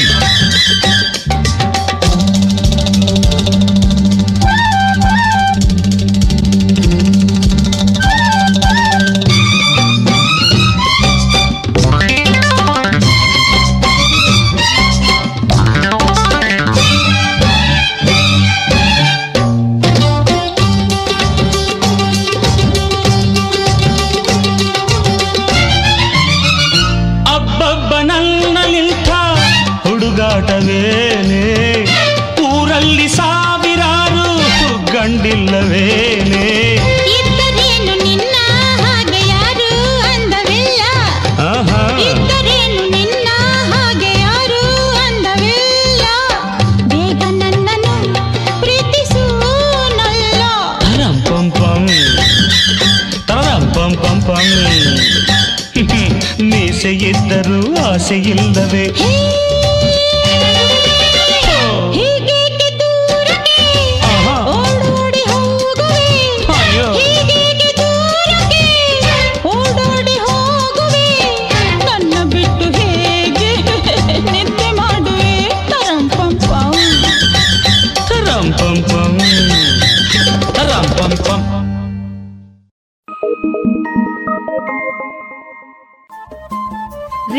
ಪಾಂಚಜನ್ಯ ತೊಂಬತ್ತು ಬಿಂದು ಎಂಟು ಎಫ್ಎಂ ಸಮುದಾಯ ಬಾನುಲಿ ಕೇಂದ್ರ ಪುತ್ತೂರು. ಇದು ಜೀವ ಜೀವದ ಸ್ವರ ಸಂಚಾರ.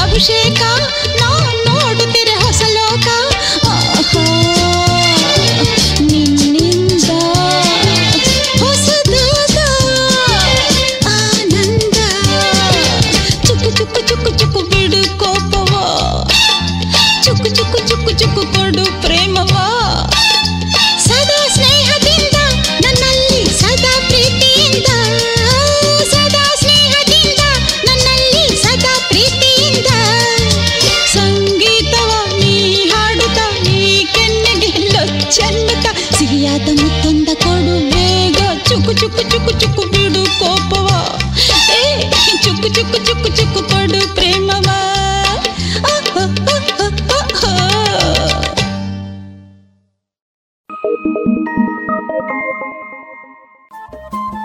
ರೇಡಿಯೋ ಪಾಂಚಜನ್ಯ ತೊಂಬತ್ತು ಬಿಂದು ಎಂಟು ಎಫ್ಎಂ ಸಮುದಾಯ ಬಾನುಲಿ ಕೇಂದ್ರ ಪುತ್ತೂರು. ಇದು ಜೀವ ಜೀವದ ಸ್ವರ ಸಂಚಾರ.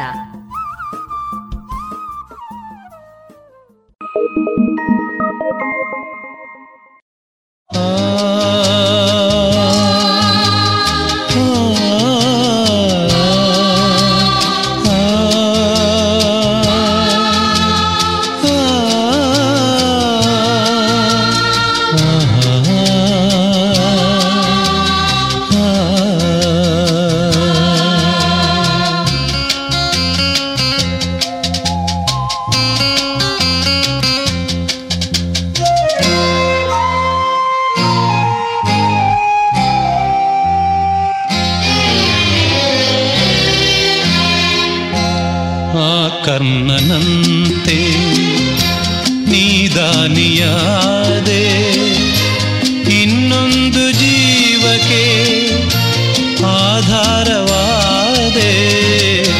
ಆ ಕರ್ಣನಂತೆ ನೀದಾನಿಯಾದೆ ಇನ್ನೊಂದು ಜೀವಕ್ಕೆ ಆಧಾರವಾದೆ.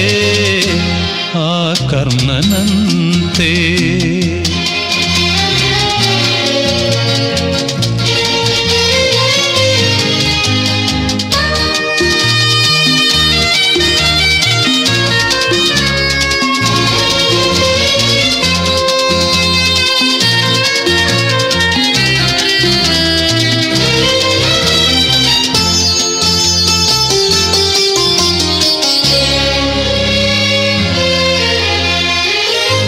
ಕಸದಂತೆ ಕಂಡರು ಮನೆಯಲ್ಲಿ ಎಲ್ಲರೂ ದಿನವೆಲ್ಲ ಬಾಳಲಿ ಕಣ್ಣೀರು ತಂದರು.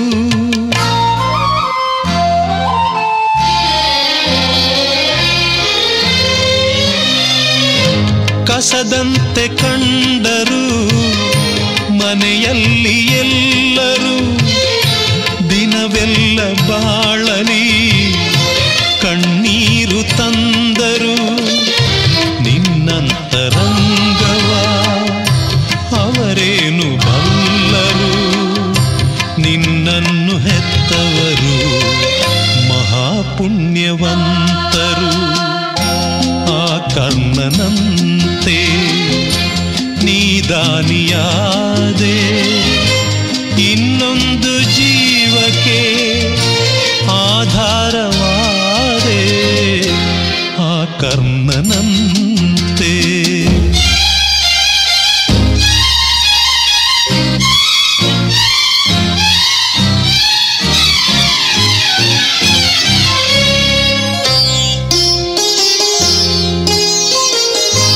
ಬಾಳೆಂಬ ಆಟದಿ ಚಂಡಂತೆ ಎಲ್ಲರೂ ತನ್ನಾಸೆಯಂತೆ ಆಡೋದು ದೇವರು.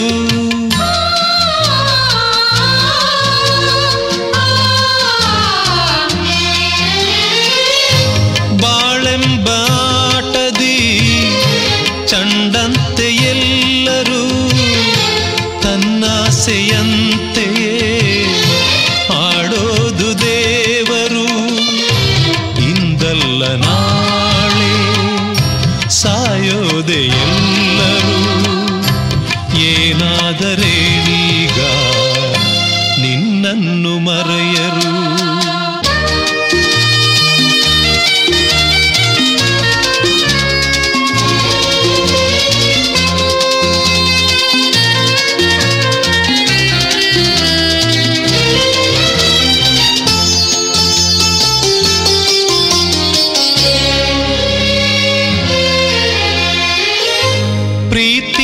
ಸುಖ ಉಂಟು, ಸ್ನೇಹದಲ್ಲಿ ಹಿತ ಉಂಟು, ತ್ಯಾಗಕ್ಕೆ ಫಲ ಉಂಟು, ನಿನಗೊಂದು ಬೆಲೆಯುಂಟು.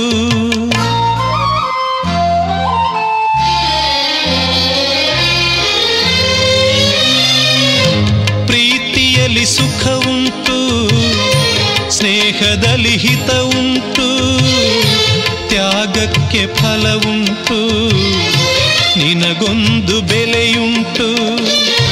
ಬಂಗಾರದಂಥ ಗುಣವು ನಿನ್ನಲ್ಲಿ ಇರುವಾಗ ಬಾಳೆಂಬ ಹೋರಾಟದಲ್ಲಿ ಸೋಳೆಂಬುದೆಲ್ಲುಂಟು. ಆ ಕರ್ಣನಂತೆ ನೀ ದಾನಿಯಾದೆ ಇನ್ನೊಂದು ಜೀವಕ್ಕೆ ಆಧಾರವಾದೆ. ಆ ಕರ್ಣನಂತೆ. ಇದುವರೆಗೆ ಮಧುರ ಗಾನ ಪ್ರಸಾರವಾಯಿತು.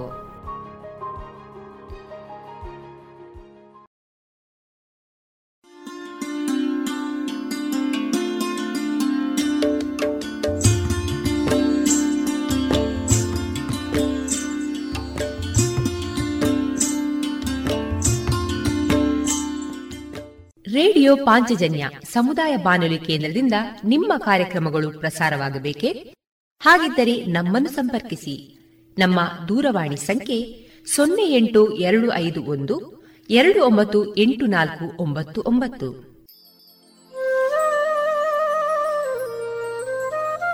ಗಮನಿಸಿ ಕೇಳುಗರೆ, ನಮ್ಮ ಕಾರ್ಯಕ್ರಮಗಳನ್ನು ವೆಬ್ಸೈಟ್ ಮೂಲಕ ಕೂಡ ಆಲಿಸಬಹುದು.